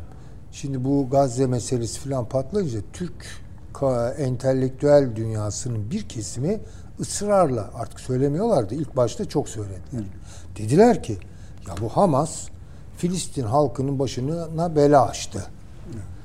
Ve bu Hamas özellikle İsrail tarafından üretildi ve Filistin Kurtuluş Örgütü'nün önünü almak için. Ya bir lokma bakıp bir zahmet hala bu örgüt var Filistin Kurtuluş. Tepesinde kim oturuyor? Tabii, tabii. Yaser Arafat'tan oraya o geçiş nasıl oldu? oldu. Ne diyorlar bu olay? Filistin Kurtuluş Örgütü'nün iç çürüklüğü neydi? Katiyen bunu sormadılar. Bir de gene oraya fatura edildi. Öyle de bir tuhaflık var. Peki. Ee, efendim bunu yani bunu taşımayı sürdüreceğiz ağır bir konu olarak. Hani deniyor ya biz vermeyeceğiz sarı öküzü bu konuda. Kim ne yapıyorsa yapsın hiç önemli değil. Türkiye dışında da Türkiye içinde de bizi hiç ilgilendirmiyor. Bu dava her şeyden önce insanlık davasıdır. Bunun devam ettiği her saniyede hiç o işte Çağrı Hoca söyledi. Bir takım prosedürler yürüyor. Yürüsün hiçbir sakıncası yok. Destekliyoruz da, paylaşıyoruz da. Buralarda konuşuyoruz da ama şu anda orada bir sivilin canı yandığında bunun utancını hissederek bu yayınları, programları yapmaya devam edeceğiz. Bunun dışında bir yol yoktur. Şimdi geçeceğiz efendim bir reklam vereceğiz. Ondan sonra Türkiye'nin en önemli, en gizli belgesi üzerinde konuşmaya başlayacağız. Kırmızı Kitap hakkında hemen geliyoruz. Evet efendim döndük. Akıl Odası devam ediyor. Kırmızı Kitap konuşuyoruz efendim. Nedir Kırmızı Kitap? Evet, Türkiye'nin en üst, en gizli milli güvenlik siyaset belgesine Kırmızı Kitap denir. Genellikle periyodik olarak bir periyodu vardır. hazırlanma, yenilenme, içinin doldurulması, tazelenmesi sürecinin 5 yılda birdir. Benim hatırladığım 73'ten beri vardır. Ee, değilse zaten hocalarımız büyükler söyler. Nasıl hazırlanır? Devletin ilgili bütün kurumları ilgili deyince illa hani şey anlamayın güvenlikle ilgili onlar zaten başı çeker ama bağlayıcı enerji konusu da olabilir haliyle aklımıza gelmeyen enerji kurum kuruluşları da buna dahil edilebilir. Sayın Cumhurbaşkanı bunun talimatını verir ki verdi. O kurumlardan akmaya başlar devlete. Bunun yürüten kurumda Milli Güvenlik e, kurulu sekreteryasıdır. O genel sekreteryasıdır. O yürütür. Sonunda da tamamlandığında da en yakın MGK toplantısında Kırmızı Kitap ele alınır ve şöyle bir sonuç çıkar genellikle kamuoyuna. E, daha öncekilerden hareketle söylüyorum. İşte Kırmızı Kitap ele alınmıştır. Tamam. Yani o kadar. Fazla da bir şey söylenmez.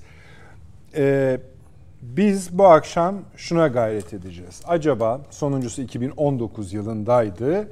Şimdi 2024'e hazırlanıyor. Bu süreç içinde birden çok defa değişti Kırmızı Kitap. İçinde neler olduğundan çok neler olabilir biraz konuşacağız. Çünkü değişmiştir. Değişir, güncellenir, tazelenir. Bazıları elbette ve her zaman yerli yerinde kalır Kırmızı Kitabın. Ama işte dünyanın halinde görüyorsunuz. MGK'nın aylık rutin toplantılarındaki maddelere bakarsanız da dikkatle alıcı gözüyle orada bazı maddelerin günlük olaylar dışında dünyanın nasıl algılandığına ilişkin maddeler içerdiğini görürsünüz. Onlara yönelik daha çok muhtemelen konuşur Kırmızı Kitap. Bir de şimdi Avni Bey'den başlayalım. Bu Kırmızı Kitap var mı sizde? Yok. Yok. Kimlerde olur mesela ve kaç tanedir gibi şeyler hep merak edilir. Bir de siz bir ara akıl odasında da söylemiş miydiniz? Özel bir sohbette mi söylemiştiniz?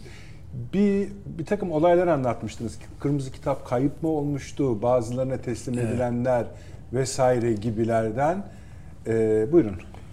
Şimdi bilindiği kadarıyla yani yasal değil de o Cumhurbaşkanlığı kararıyla Hı.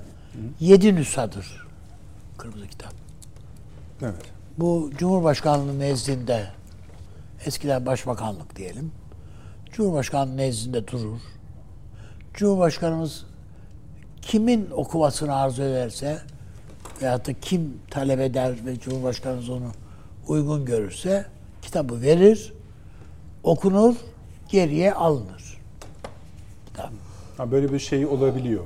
Esnekliği evet. var. Evet. Yani. Cumhurbaşkanı verir, hı hı. okunduktan sonra geri alır. Ee, geçmişte rahmetli Demirel zamanında bu yedi kopyadan bir tanesi kayboldu. Ama yani biliyoruz. Ama ne kimde kayboldu, kime verildi de geri gelmedi onu bilmiyorum. Ama bir soruşturmada yapıldığını söyleyemem. Sormuştum o zaman. Rahmetli Demirel'e de sormuştum. Yani bir tanesi nerede diye mi sordun? Evet yani nereye gitti bu soruşturma diye çünkü soruluyor. E, Milli Güvenlik Kurulu Genel Sekreterine de bunun hesabı sorulur falan. Şimdi son şeyi e, NÜSA bundan önceki Sayın Cumhurbaşkanı'nın talimatıyla hazırlandı. Bunun da bir şeyi var. Şöyle söyleyeyim. Ee, Türkiye'de o FETÖ yapılanmasının ne kadar derine işlemiş olduğunu da bilinsin diye söyleyeyim. Sayın Cumhurbaşkanımız FETÖ yapılanmasının önemini anlatamadı yani. Hem de generalleri anlatamadı bunu. Onun için nasıl bir tabir kullanalım diye bir orta yol bulma ve e, ya gidildi şöyle mi desek böyle mi desek diye e, efendim devlet içindeki paralel yapı diye bir böyle bir tabir bulundu. Paralel yapı tabir bulundu. Ondan sonra buna benzer başka tabirler de var. Hı hı. Ee, o paralel yapıya benzer tabirler de var. Ee, ama neticede Cumhurbaşkanımız hiçbirisinden yani FETÖ kelimesi hiçbir şekilde girmedi son ana kadar. En sonunda 15 Temmuz'a yakın bir zamanda bu FETÖ tabiri girdi.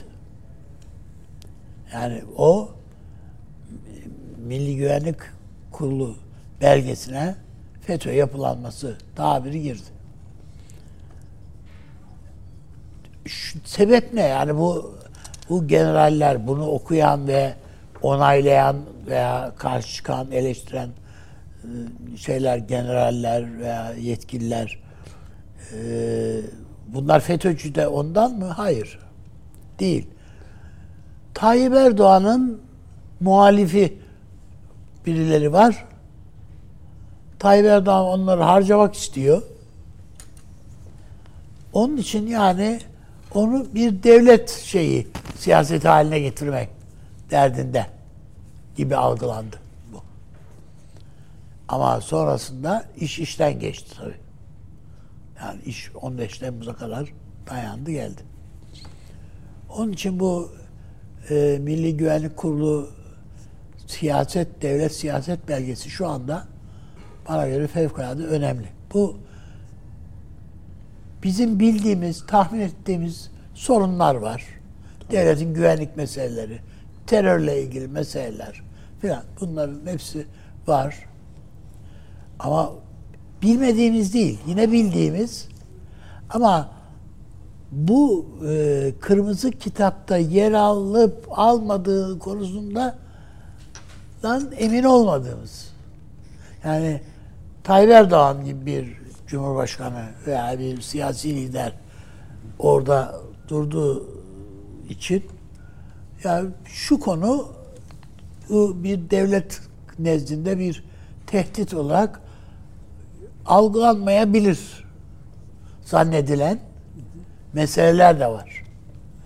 Bunun içerisinde radikalizm var. Yani çeşitli radikalizm deyince çeşitli boyutları var. Daha geçenlerde Ömer Çelik bir açıklama yaptı biliyorsunuz. Bir takım e, şeylerin, grupların e, Atatürk üzerinden toplumu e, ayrıştırmaya çalıştığına ilişkin hatırladınız mı? Evet tabii. Hatta, ya bunlar bana göre orada üzerinde çalışılan şeylerden bir tanesi ne ilişkin bir ipucu diye düşündüm ben. Bu veya buna benzer ama hiç şüphesi yok ki elbette PKK var yani burada zaten. Türkiye'nin NATO meselesi bu kırmızı kitapta var.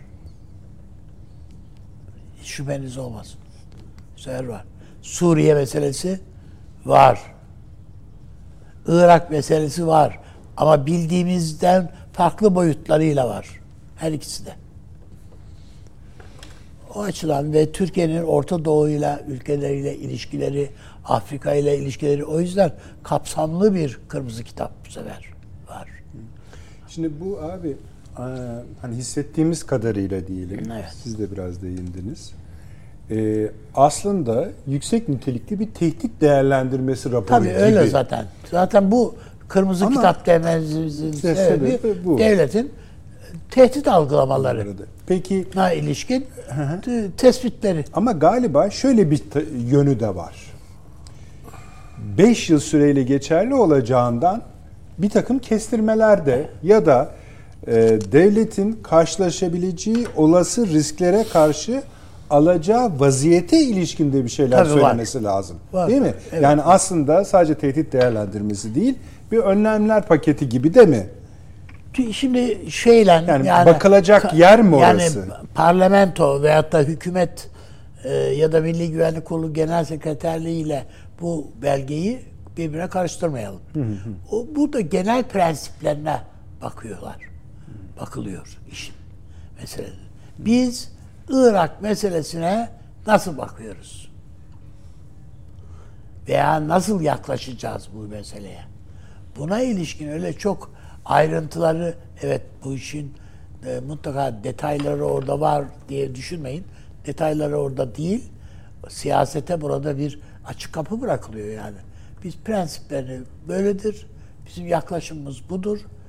Nasıl istiyorsanız siz siyasetçi olarak bugün bu siyaset var hakim. Yarın başkası da olabilir. Ama prensibi budur işin. Budur diye. Ee, aynı şey Afrika için de geçerli. Yani e, Türkiye'nin böyle bir açılım içerisinde olacağı ve bunu geliştireceğini geliştireceği prensip olarak var. Ha sen o ülkeler, filanca ülkeler mi dersin? Onlarla nasıl bir uzlaşı içerisinde olursun? Onlar ayrı. Hükümet meselesi onlar. Burada belki bir tek şeyimiz var bizim. Ee, eskiden yani do- doğruysa ne kadar doğrudur onu bilmem ama MİT müsteşarı genelde e, şeye e, ana muhalefet partisi liderine ana muhalefet partisi liderine e, bu şeyi hakkında bir bilgi notu sunar. Öyle mi? Evet, sözlü bir şey bilgilendirme yaparlar. Yani Ya- biz şöyledir diye Yapar. yapar. Ee, bu hafif bir şey tabii yani gizli bir şey. Ee, ve bu da söylenir zaten. Yani Şöyle bir- şeyler var mıdır? Ee, tabii aslında bir tahayyülden konuşuyoruz. Hocam sizi zorladığım farkındayım ama bu böyle bir şey. en ve- sonda biliyorsunuz Emre Taner Bey'in MİT müsteşarlığı döneminde o görevden ayrılırken bir devlet analizi yayınladı. Bunun içerisinde Kürt meselesi de var. Her şey var yani o analizde. O analiz dün olduğu bugün de geçerli.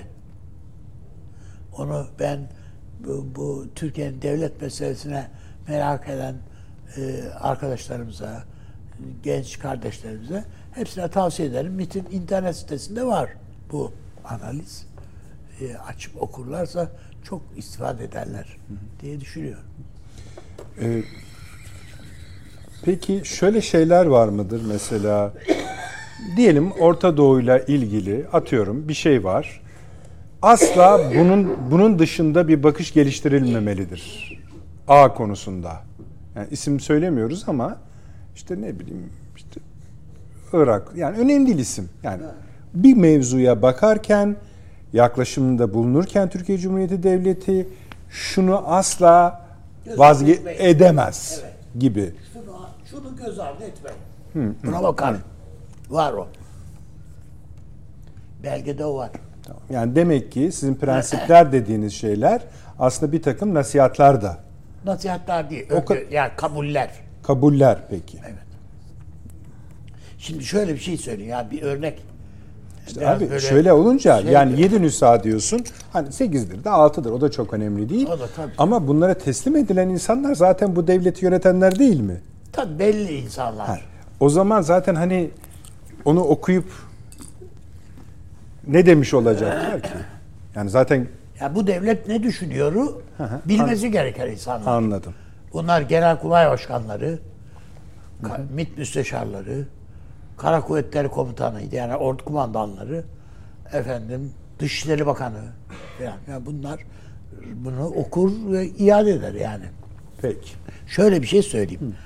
Ee, diyelim ki Irak'la ilgili olarak bir şeyimiz var.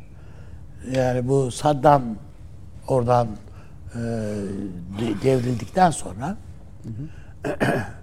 Amerikalılar orada bir düzen kurmaya şey yaptılar, başladılar ve Erbil'de Erbil'i e, Talabani'ye sundular. Erbil'i Taleba, Talabani'ye sundular. Erbil'in ne kadar kritik bir şey konumda olduğunu bizim devlet bilir yani. Türkiye doğrudan Talabani'ye ulaştı. Gittiler. Gittiler birileri. Ve Talabani'ye dediler ki burayı boşalt. Nereye? Nereye istersen git. Süleymaniye tamam olur gider. Gidersen oraya gidebilirsin. Ama Erbil'e Barzani gelecek. Bunu söyleyen Ankara. Dün böyle söylendi. Bu bugün de var. Geçerli. Peki. Anlatabildim mi? Yani bu bir takım prensipler bunlar. Şimdi e, Yani ne olacak? O da bir şehir, o da bir şehir diye bakılmaz yani. Anladım. Ee, şimdi siz dediniz ya bir tane Sayın Demirel, Sayın Cumhurbaşkanı, Cumhurbaşkanlığı döneminde Evet, Cumhurbaşkanı- yani Başbakanlığı, Hayır, Başbakanlığı Bakanlığı döneminde. döneminde. Şimdi çok şey yazılmış. Bununla ilişkin başka bir şey hatırlıyor musunuz? Hani olayla ilgili? Yani biraz böyle merak üstü örtüldü. Yani çünkü bu, Bu olmaması çıktı? gereken bir şey. Hani mesela siz nereden, hani nasıl ortaya çıktı bu? E, Bir devlet bakanı o dönemden bir arkadaşım vardı. Size O söyledi. bana söyledi.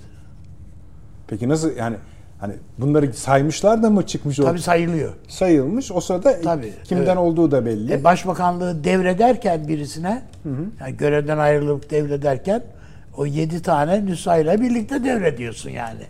Tamam. Onlar E, altı gelmiş. altı Mesela o gelince, zaman beş tabii gelmiş. iş- tabii. He? O sırada e peki niye şey yapmıyorlar, sormuyorlar? Nerede olduğu belli değil mi? Yani şöyle bir şey var yani De- Demirel'de, Ecevit'te Belki de onu belirtmek şöyle istediler bir yani. şeydi yani lider üslubu vardı.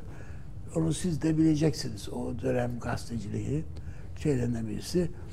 Süleyman Bey'e e, o dönemin e, basın patronlarından birisine tahsis edilen bir araziyle alakalı hakkında soruşturma mecliste çok tartışmalar yapıldı filan. Bunu benim üstümden alın diye Süleyman Bey e, kendi bakan arkadaşlarına söyledi. Yani bu konuyu üstümden alın benim. Yani biriniz alın götürün bu işi temizleyin diye. Çünkü usul açısından falan sıkıntılı belki de bir şey. O yüzden o bakanlarda yan çizince bu işte en sonunda Süleyman Bey çıktı mecliste yani. Verdimse ben verdim dedi. Evet evet.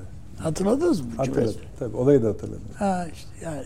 Şimdi bu adamlar böyle adamlar. Adamlar. Olduğu yani için üstüne almayı e, da tereddüt etmez yani. Peki. Yani sonuçta şu anda bir tane nüsa Öyle kayıp hala. bir yer birinde, kayıp biri- yani. Peki. birinde var. Be. Kim o, kimin olduğunu bilmiyoruz ama birisinde var. Şekli şa- şekilliyle ilgili bir şey biliyor musunuz? Kitap- Bildiğin kitap. Kitap. Hani yani ma- madde düzeni falan. Dosya yani şey bir, büyükçe bir dosya gibi. Anladım. Peki. Sayın hocam. Tahayyülünüz ne bir kere? Nasıl bir şey Evet tahayyül ediyorsunuz? ben kırmızı kitap görmedim. Tabii tabii değil. Çok Gör- Yani belli zaten. Çift. Duydum yani hikayelerini de çok iyi bilmiyorum ama yani herkesin bildiği malumu ilan Öykü. etmek kabilinden devletin hassasiyetleri, hazırlıkları veya devletin alarm butonuna dokunacak mevzular.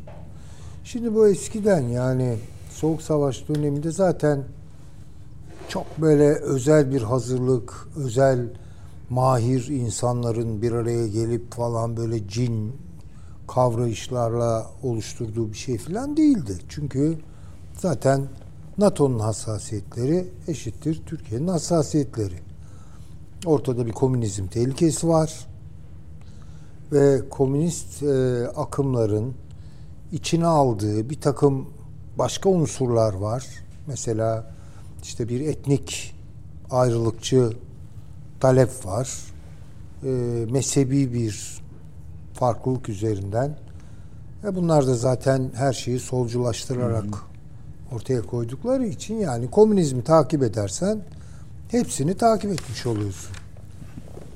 İçeride yapılan buydu. Yani McCarthy'nin prensipleri Türkiye'de de uygulanıyordu. Ee, bunu tabii zaman içerisinde aşan bir takım olaylar yaşadık. Mesela Kıbrıs. Ya bu hakikaten belki de çok hazır olamadığımız veya hazırlığını biraz geç yaptığımız eee, biraz da yumurta kapıya dayandıktan sonra işte bize hareket eee, şeyi kazandıran, ihtimali kazandıran bir süreçti. İşte Ege sorunu belirdi üzerine. Ya bölgesel Türkiye'ye özgü bir takım meseleler, komşularla çıkan bir takım meseleler filan. Bunlar eklemlendi. Ama bu tabiatını değiştirmedi bu işin. Onu söyleyeyim. Ama soğuk savaş bittikten sonra herkes kendi yağıyla kavrulmaya başlar hale geldikten sonra aşama aşama bugünlere doğru ya merkeze Türkiye'yi koyalım. Yani tamam Türkiye'nin iç problemleri var ve bu varlık tehdit etmeye nerede başlar? Kimlerdir bunlar? İşte terör, ayrılıkçı hareket, işte PKK, şu bu ve ona müzahir bir sürü bir şey filan veya mücavir. Şimdi yeni bir safhaya geliyoruz. Yani bu bence kritik. Evet hala iç tehlikeler devam ediyor. İşte toplumun bölünmesi, düşmanlaştırılması, husumet e, şeyleri e, diyelim ki tahrikleri vesaire bunlar tabii ya bu konuda da bayağı bir şerbetlenmiştir yani Türk kurumları, devlet Gayet tabii aklı canım. filan. Ve somut bazı başarılar da var tabii terörü ülkeden kovmak gibi filan. Ee, yanı sıra şimdi bölgesel sorunları çok başka türlü düşünmek zorundayız. Yani bölgesel sorunlar dediğimiz zaman ne? Karadeniz, Kafkaslar, Balkanlar, Akdeniz, yani say say bitmez. İşin ucu Türkistan'a gidiyor, Orta Asya'ya falan gidiyor. Baktığınız zaman şimdi tabii bu riskler de doğuruyor, fırsatlar da doğuruyor. Fırsat tarafı zaten işte tartışılıyor siyasetin içinde. Risk tarafı nedir bütün bunların? Dolayısıyla bu ayrı bir chapter, ayrı bir bölüm. Değişen Yani- dünya olur mu? İşte tabii ki Ha, yani, şimdi o özel olarak tabii. ülkeler değil de hani aşama aşama getiriyorum zaten. Ee, yani yeni Şimdi dünya düzeninde İçerideki tehlikeler kabaca öyle söyleyelim. Sonra dışarıdan gelen tehlikeler ama yakın bir takım coğrafyalardan işte Balkanlar, Karadeniz, Doğu Akdeniz, bilhassa Doğu Akdeniz falan filan. Ee, şimdi şimdi buna bir örnek vereyim de daha somut olsun. Şimdi tabii bu Fırat ve Dicle meselesi vardır bizim biliyorsunuz. Değil mi? Yani buradan doğuyor ve Irak'a ve Suriye'ye kavuşuyor. Daha işte Basra'ya kadar gidiyor. Şimdi bu, baktığınız zaman komşular sızlanıyor yani öteden beri Suriye ya suyumuz kesiliyor Türkler baraj yapıyor orada ondan sonra suyumuz azalıyor Ee, zaten zor durumdayız yetmiyor tarım için filan Irak benzer olarak Şimdi bir, bir su sorunu var öte- öteden beri. Şimdi Türkiye'nin Irak'la ve Suriye ile kurduğu ilişkilerde su sorunu var mı yok mu? Ha şimdi tabii konjonktüre baktığımız zaman biraz merkezden dışarı çıkıyormuş gibi gözüküyor ama kalıcı olan en ağır meselelerden biri bu. E şimdi bakıyorsunuz bu bölgesel bir mesele. Bu savaş da çıkartabilir, birçok şey olabilir. Türkiye'ye dönük komşuların istikrarsızlaştırıcı siyasetler gütmesine sebebiyet verebilir. Veriyor da nitekim. Yani Hafız Esad niye destekliyordu ki yani PKK'yı? Bir açıdan bunun için destekliyordu filan. Ee, ama bakıyorsunuz böyle şey gibi, e, tahterevalli gibi Etiyopya ile şeyin arasında da Mısır'ın arasında da aynı problem var. Şimdi Türkiye mesela Suriye'den gelecek yakın bir tehdidi veya Irak'tan gelebilecek yakın bir tehdidi bertaraf edebilmek için Mısır'a ihtiyaç duyuyor mu? Bence duyuyor. gayet tabii. Mısır'ın da başında da böyle bir problem var mı? Var. Dolayısıyla mesela şimdi su meselesi ve buradan doğabilecek savaş dahil, savaşlar, muhtemel savaşlar dahil her türlü tehlikeye açıktır bu. Şimdi bakın çok yakın bir şey olarak başlıyor ama birden kıta atlıyor. Afrika'ya falan götürüyor bizi. Dolayısıyla üçüncü bir katman çıkıyor karşımıza. Küresel meseleler. Karadeniz diyorsunuz. Aa tahıl meselesi geliyor. Enerji meselesi geliyor. Bakın bunlar hiç alışık olmadığımız yani soğuk savaş döneminde hiç alışık olmadığımız yeni e, ne diyelim konu başlıkları veya bölüm chapter başlıkları falan. Şimdi ben bunları şöyle bir hızlı bir şekilde zihnimden geçirerek birkaç başlığa oturttum. Bir kere su meselesi kırmızı kitapta yer alacak. Almak zorunda. Almıyorsa eksikliktir. Enerji. Enerji meselesi. Çok önemli. Üç, gıda. Gıda meselesi yani. Çünkü konuşuluyor dünyada ya kıtlığa gidiyoruz. Tedarik zincirlerinden kopmalar var. Tarımsal yapılarda köylüler isyan ediyor. Avrupa'da çiftçiler ayakta. Bunlar hayra alamet şeyler midir yani? Türkiye buna nasıl hazırlanacak? Böyle bir tehlikeye karşı. Ve bunların her biri savaş çıkarır yani. Tabii tabii. O, o çok açık. Başka bir şey e, e, mesela siber tehlikeler. Siber savaşlar. Hiç bilmiyorduk ki biz yani siber savaş nedir falan. Çok ciddi bir şey bu. Dezenformasyon hikayesi. Çok büyük tehlikelere yol açabilir. Çok büyük belalar getirebilir. Bunlarla mücadele etmek. Başka bir şey mesela e, terörün şekil değiştirmesi. Eskiden belli hücreler işte e, eylem yapar, takip edersiniz falan. Aa, Şimdi küreselleşmeyle birlikte terör de küreselleşti yani. Neyi nerede ne vurur? Mesela elçiliklerin korunması, bilemem Türk topluluklarının güvenliği, Almanya'da şimdi diyelim ki sağcılık yükseliyor değil mi? Bayağı yabancı düşmanlığı, Avrupa'da yabancı düşmanlığı. Şimdi bakın bunun hiç bizimle ilgisi yok gibi gözüküyor ama orada Türklerin varlığını tehdit ediyor. Yarın Avrupa acayip bir biçimde dönüşü. Fransa'sı, Almanya'sı bilmem nesi ki başladı biliyorsunuz değil mi? Yani şeyde Hollanda'da sağcılar geldi, İtalya'da faşistler geldi. Gidiyor bu iş yani oraya doğru. Oradaki Türk varlığını nasıl koruyacağız? Onların orada kalması mı, kalmaması mı? Birden mesela büyük bir panikle göçmeye, buraya geri gelmeye kalkarlarsa ne yapacağız? Şimdi bakın bunların her biri küresel problem. Yani bunu sadece böyle hani dediğim işte potansiyel düşmanlar işte Yunanlılardır bilmem hadi İran'dır onlara karşı falan öyle değil.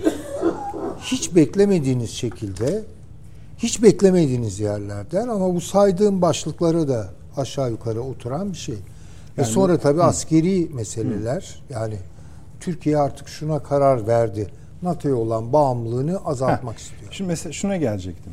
Hani mesela böyle bir şey olur mu?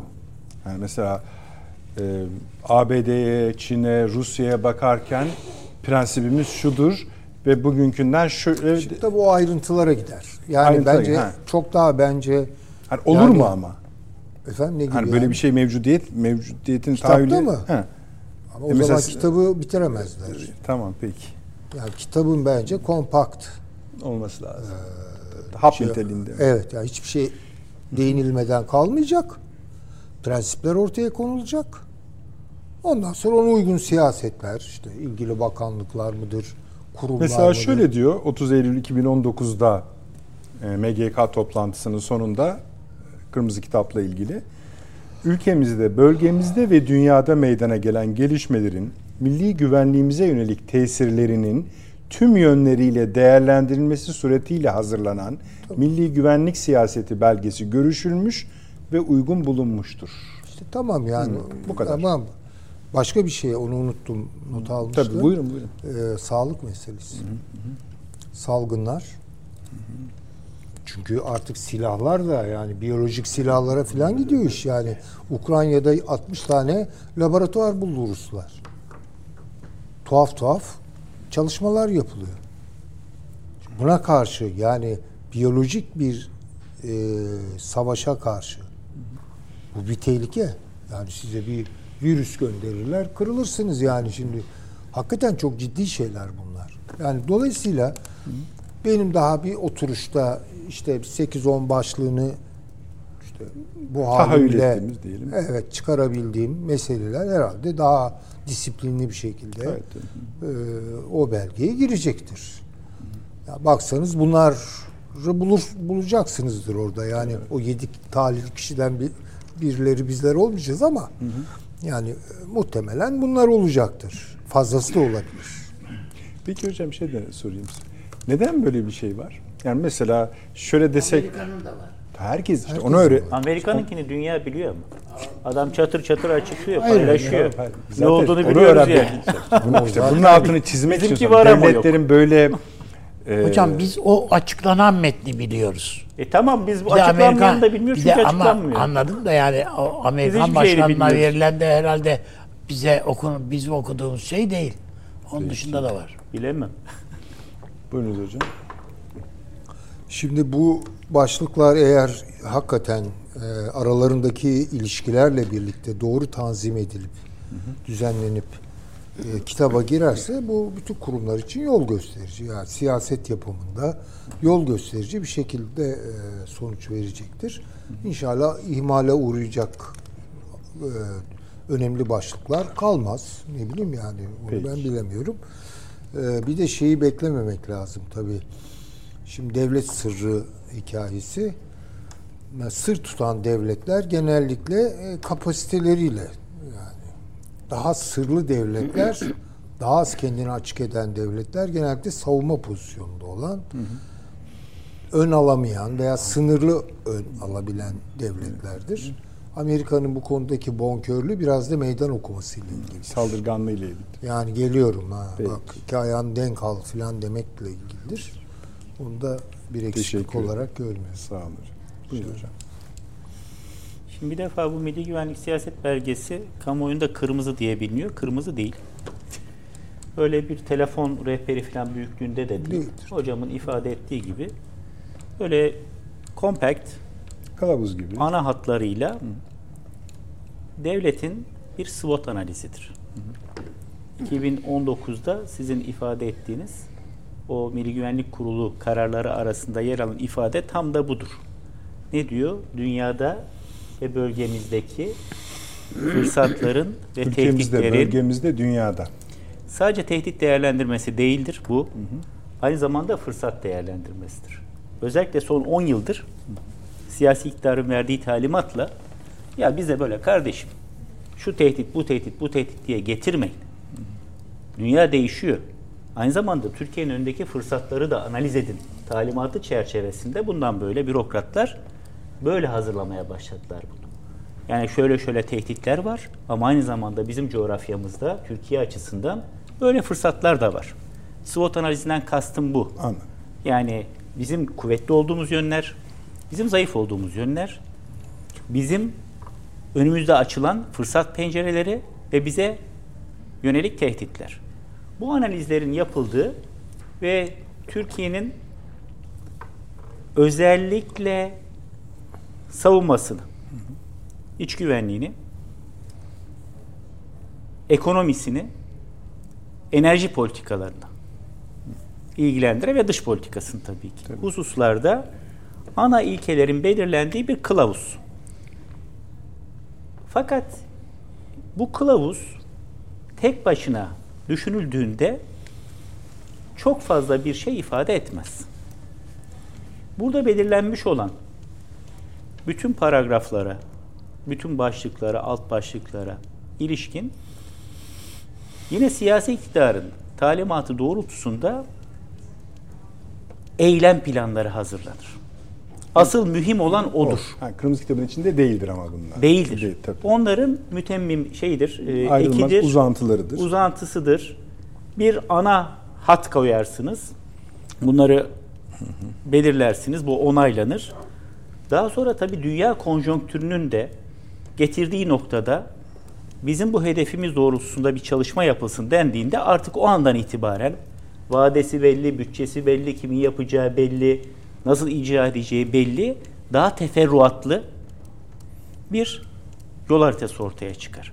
Mesela kırmızı kitap, kırmızı kitap, kırmızı kitap denirken milli askeri siyasi konsept çok akla gelmez. Aslında asıl savunma politikamızın Evet, omurgası masktır. Milli askeri siyasi konsepttir. Yani bizim kuvvet yapılanmalarımız, hangi alanla savunma sanayinin hangi alanlarında geliştireceğiz, hava kuvvetlerimizi nasıl geliştireceğiz, birliklerimiz nasıl konuşlanacak, bütün bunların geleceğe matuf en ince ayrıntısına kadar ve bunların da yine her birinin kendi altında uygulama planları vesaireleri vardır. İlgili bürokratik birimler tarafından, kurumlar tarafından bunlar icra edilir. Daha sonra bunların her biri yani bunu hazırlayıp bir kenara koyup 5 yıl sonra bugün Anadolu Ajansı'nın serviste ettiği haber gibi hadi bakalım şimdi bunu güncelleyelim olmaz. Bunların her biri için belli periyotlarla ve ama bir yılı geciktirmeksizin gözden geçirmeler.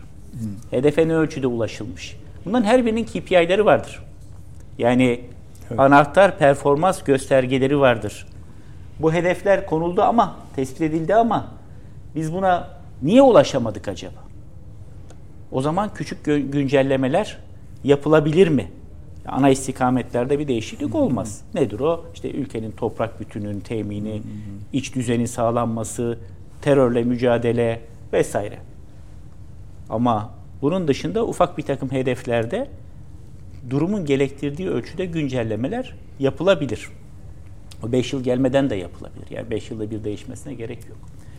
Şimdi bu milli güvenlik siyaset belgesi esas itibariyle ilk ortaya çıktığında bugünkü anlamını taşımıyordu.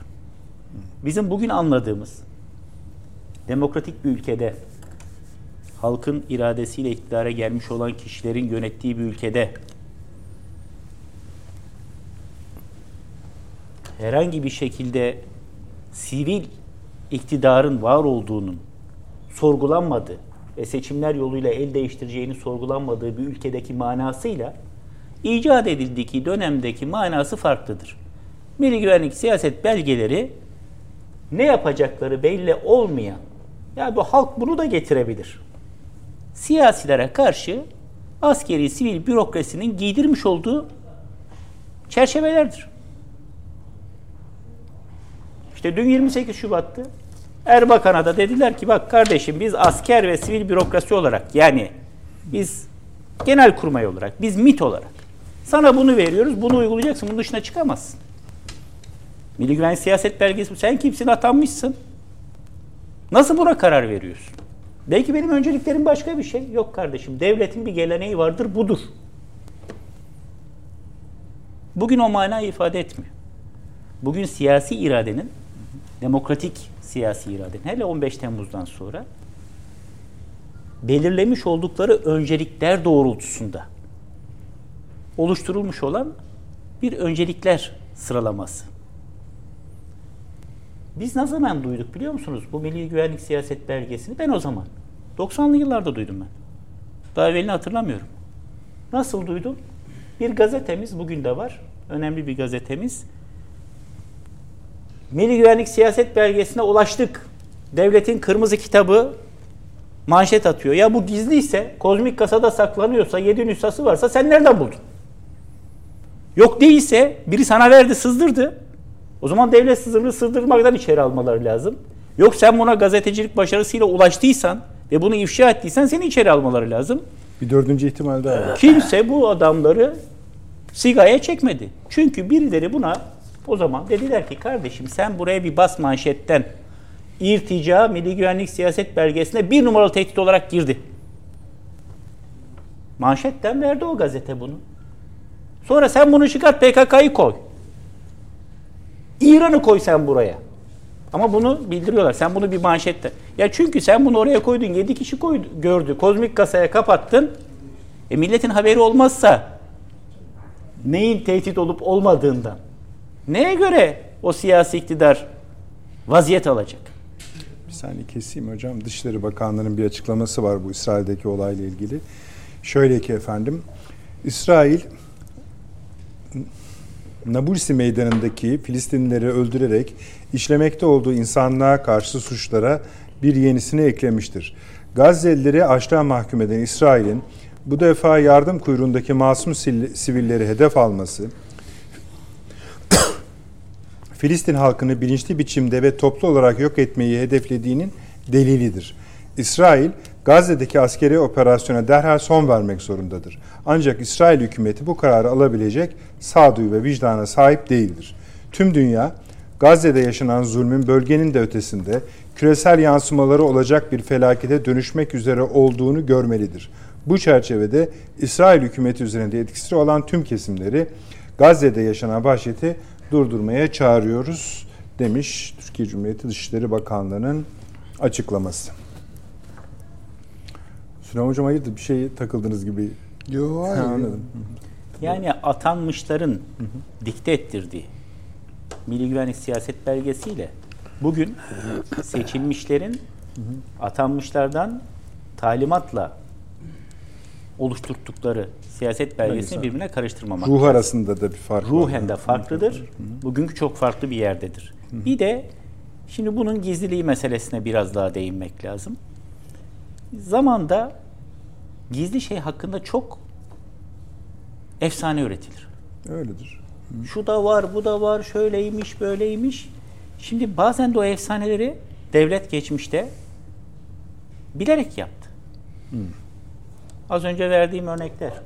Gazetelere bazı şeyleri sızdırtarak bir takım o dönemin kudretli muktedirleri ya bak devlet bunu böyle görüyormuş, devlet bunu böyle görüyormuş dedirttiler. Çünkü sen saklarsan kimsenin haberi olmasa gerçekten kimse vaziyet almaz. Şimdi bu noktadan sonra 21. yüzyılda artık bu tür belgelerin ne şekilde, ne kısmının gizli, ne kısmının açık olacağını bir daha bir düşünmek lazım. Bunların nasıl hazırlanacağına biraz daha kafa yormak lazım.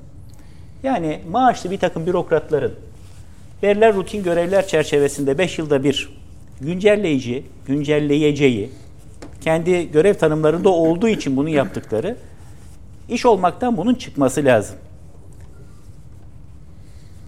Amerika Birleşik Devletleri örneği hep verilir ama o tek değildir. Artık Çin de yayınlıyor. Hı hı. Ulusal güvenlik stratejilerini. Rusya da yayınlıyor ulusal güvenlik stratejilerini. İşte bazen doktrin adını veriyor filan. Bunun kamuoyuna paylaşılabilecek bir tarafının olması lazım. Ya bizim milli güvenliğimizin öncelikleri bunlar bunlar bunlardır. Bizim istikametimiz bunlar bunlar bunlardır. Ha bunun ayrıntısı, detayı vesairesi tamam devlet sırrıdır. Onu da ayrı bir yerde tutuyoruz. Bu kısmı yapılırsa o zaman belki dışarı da daha iyi anlar bizi. Şimdi bu niye yapılmıyor? Hocam biraz ipucu verdi. Onun kafamda tetiklediğiyle devam edeyim. E şimdi bir şeyi söyler de yapamazsan ne olacak? Yani oraya yazdın. Mavi Vatan konsepti. Ama Akdeniz'deki münasır haklarımızı koruyacağız. E koruyamadın. Şimdi oraya yazmışsın. Bu biliyorsunuz seçim vaadi, hükümet programı falan da değil. Devletin ulusal güvenlik stratejisi. Yazıp da yapamazsan bu sefer bunun hesabı nasıl verilecek? Dolayısıyla bu biraz riskli bir iş. Ama bu şuna mani değil. Biz Akdeniz'deki haklarımızı sonuna kadar yani Bilgi Güvenlik Kurulu açıklamalarında ifade edilen dille kat'i cümleler kurmadan savunmaya devam edeceğiz. Her türlü hak ve menfaatimizi. Yani dışlarında bu iş için çalışan bir sürü bürokrat var. Verirseniz hocam, o diplomatik dille yazarlar bunları yani. Biraz zamanımız da az kaldı ama sizce şu an yani yeni 5 yıl önümüzdeki 5 yıl için yeni kırmızı kitaba girecek neler olabilir sizin aklınızda? Her şeyden evvel e, küresel ve bölgesel gelişmelerin olağanüstü değiştiği, hızla geliştiği dikkate alınmak suretiyle çok kesin Türkiye'nin elini kolunu bağlayabilecek hükümler konulmaz. Geleneksel tehdit algılarının yanına yani onları bir daha tekrar tekrar söylemek istemiyorum. Her güvenlik, Milli Güvenlik Kurulu açıklamasında var olan Ege'deki haklarımız, Akdeniz'deki Terörle haklarımız, mücadele. Kıbrıs meselesi, terörle mücadele, FETÖ'yle mücadele, PKK ile mücadele, sınır güvenliği vesaire. Bunların yanı sıra artık geleneksel olmayan böyle postmodern bir takım tehditlerin de mutlaka içine girmesi lazım. Ama bizim icadımız değil. NATO bizden önce yaptı. Yani siber güvenliği de koydu. Açın Amerikan Ulusal Güvenlik Belgesi'ne pandemiden küresel afetlere kadar doğal afetlere kadar her şeyi için içerisine sokmuş. Yapay zeka tehdidini bile sokmuş. Ama bunlar gerçek olduğu için sokmuş. Bak ben mesela Yani bu da bulunsun diye. geçen değil. sene geçen sene depremden sonra söyledim. Türkiye'nin şu anda bir numaralı ulus- ulusal güvenlik tehdidi doğal afetlerdir, depremdir. Çünkü deprem teröristlerin öldürdüğünden çok daha fazla insanı 99 depremi ve 2023 depremi öldürdü bu ülkede. O zaman deprem bir numaralı yani doğal afet günümüzün ulusal güvenlik meselesidir. Ve bunun burada yer alması gerekir. Yani depremle mücadele bir ulusal güvenlik ya da afetlerle mücadele mantığıyla doğal veyahut insan eliyle gerçekleştirilen afetler mantığıyla yer alırsa ya milli güvenlik ne demek? Ülkenin güvenliği. Ülke kim? E insan. Evvela insan. Toprak, devlet. Bu üçü beraber. Yani kurum, ülke ve üzerinde insan olmadan zaten ona biz devlet demiyoruz. Dolayısıyla bizim ulusal güvenliğin, milli, milletin güvenliğinin parçalarının tek tek yer aldığı bir belge. Başka ne var bunun içerisinde? Nüfus güvenliği.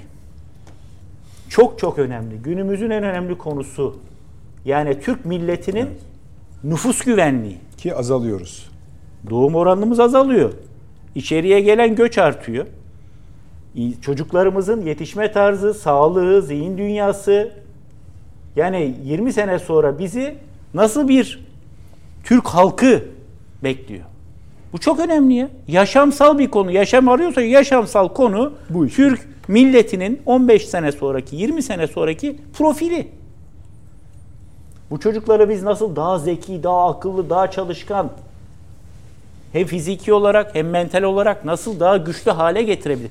Beşeri güvenlik en az ve belki de daha fazla teröre karşı güvenlikten daha önemli. Beşeri güvenlik. Çünkü sen o çocukları yetiştiremezsen terörle mücadele edecek ne askerin olur ne polisin olur ne o milli kimliğe sahip olan bir güvenlik gücün olur. Nesil güvenliği diyoruz buna. Ha bu Amerikan şeyinde yok işte. Ulusal Güvenlik Belgesi'nde. Belki farkında değiller, belki umurlarında değil. Ama bizim için, bizim coğrafyamızda bulunan bir ülke için en önemli güvenlik meselelerinden biri Nesil. beşeri nesil güvenliğidir. Türkiye'deki mevcut nesil, özellikle genç neslin güvenliği, sağlıklı yetişmesi. Ve tabii ki milli manevi değerlerle bugün bu tartıştığımız çeşitli veçeleriyle bütün bu konuları içselleştirmiş bir ama özgür bir mantaliteyle eleştirel bir bakış açısına da sahip bir şekilde yetişecek bir gençlik. Bence en önemli güvenlik konusu bu. Peki. Efendim şimdi bir reklama gidiyoruz. Dönüşte veda edeceğiz. Döndük efendim. Akıl odasındayız ama teşekkür için. Ali Bey çok çok teşekkür ediyorum. Olun. Teşekkür Süleyman ediyoruz. Hocam. Sağ olun. Süleyman Hocam çalışmıştınız. Çağrı Hocam da çalışmıştı. Sizden özür diliyorum ama salı günümüz var ve bu konu öyle bir konu. Bu Transdinyester çok önemliydi. Rusya'dan yardım istedi. Bu Ukrayna Savaşı'nın başladığı andan günümüze kadar hani içeriye böyle bir neşter atmak anlamına geliyor. Çok önemli bir konuydu. Zamanımız yetişmedi. Salı gününe söz olsun. Siz Zaten onu- neştere onu- benziyor. Zaten evet şekli de öyle ama söz sizin katıldığınız ilk programda tekrar o konuyu gündeme alacağız. Süleyman Hocam'la daha önce konuşuyor olabiliriz. Süleyman Hocam teşekkür ediyorum Çağrı Hocam. Ağzınıza sağlık, ağzınıza sağlık. Salı akşamı 20.45'te inşallah yine huzurlarınızda olacağız. İyi geceler diliyoruz efendim.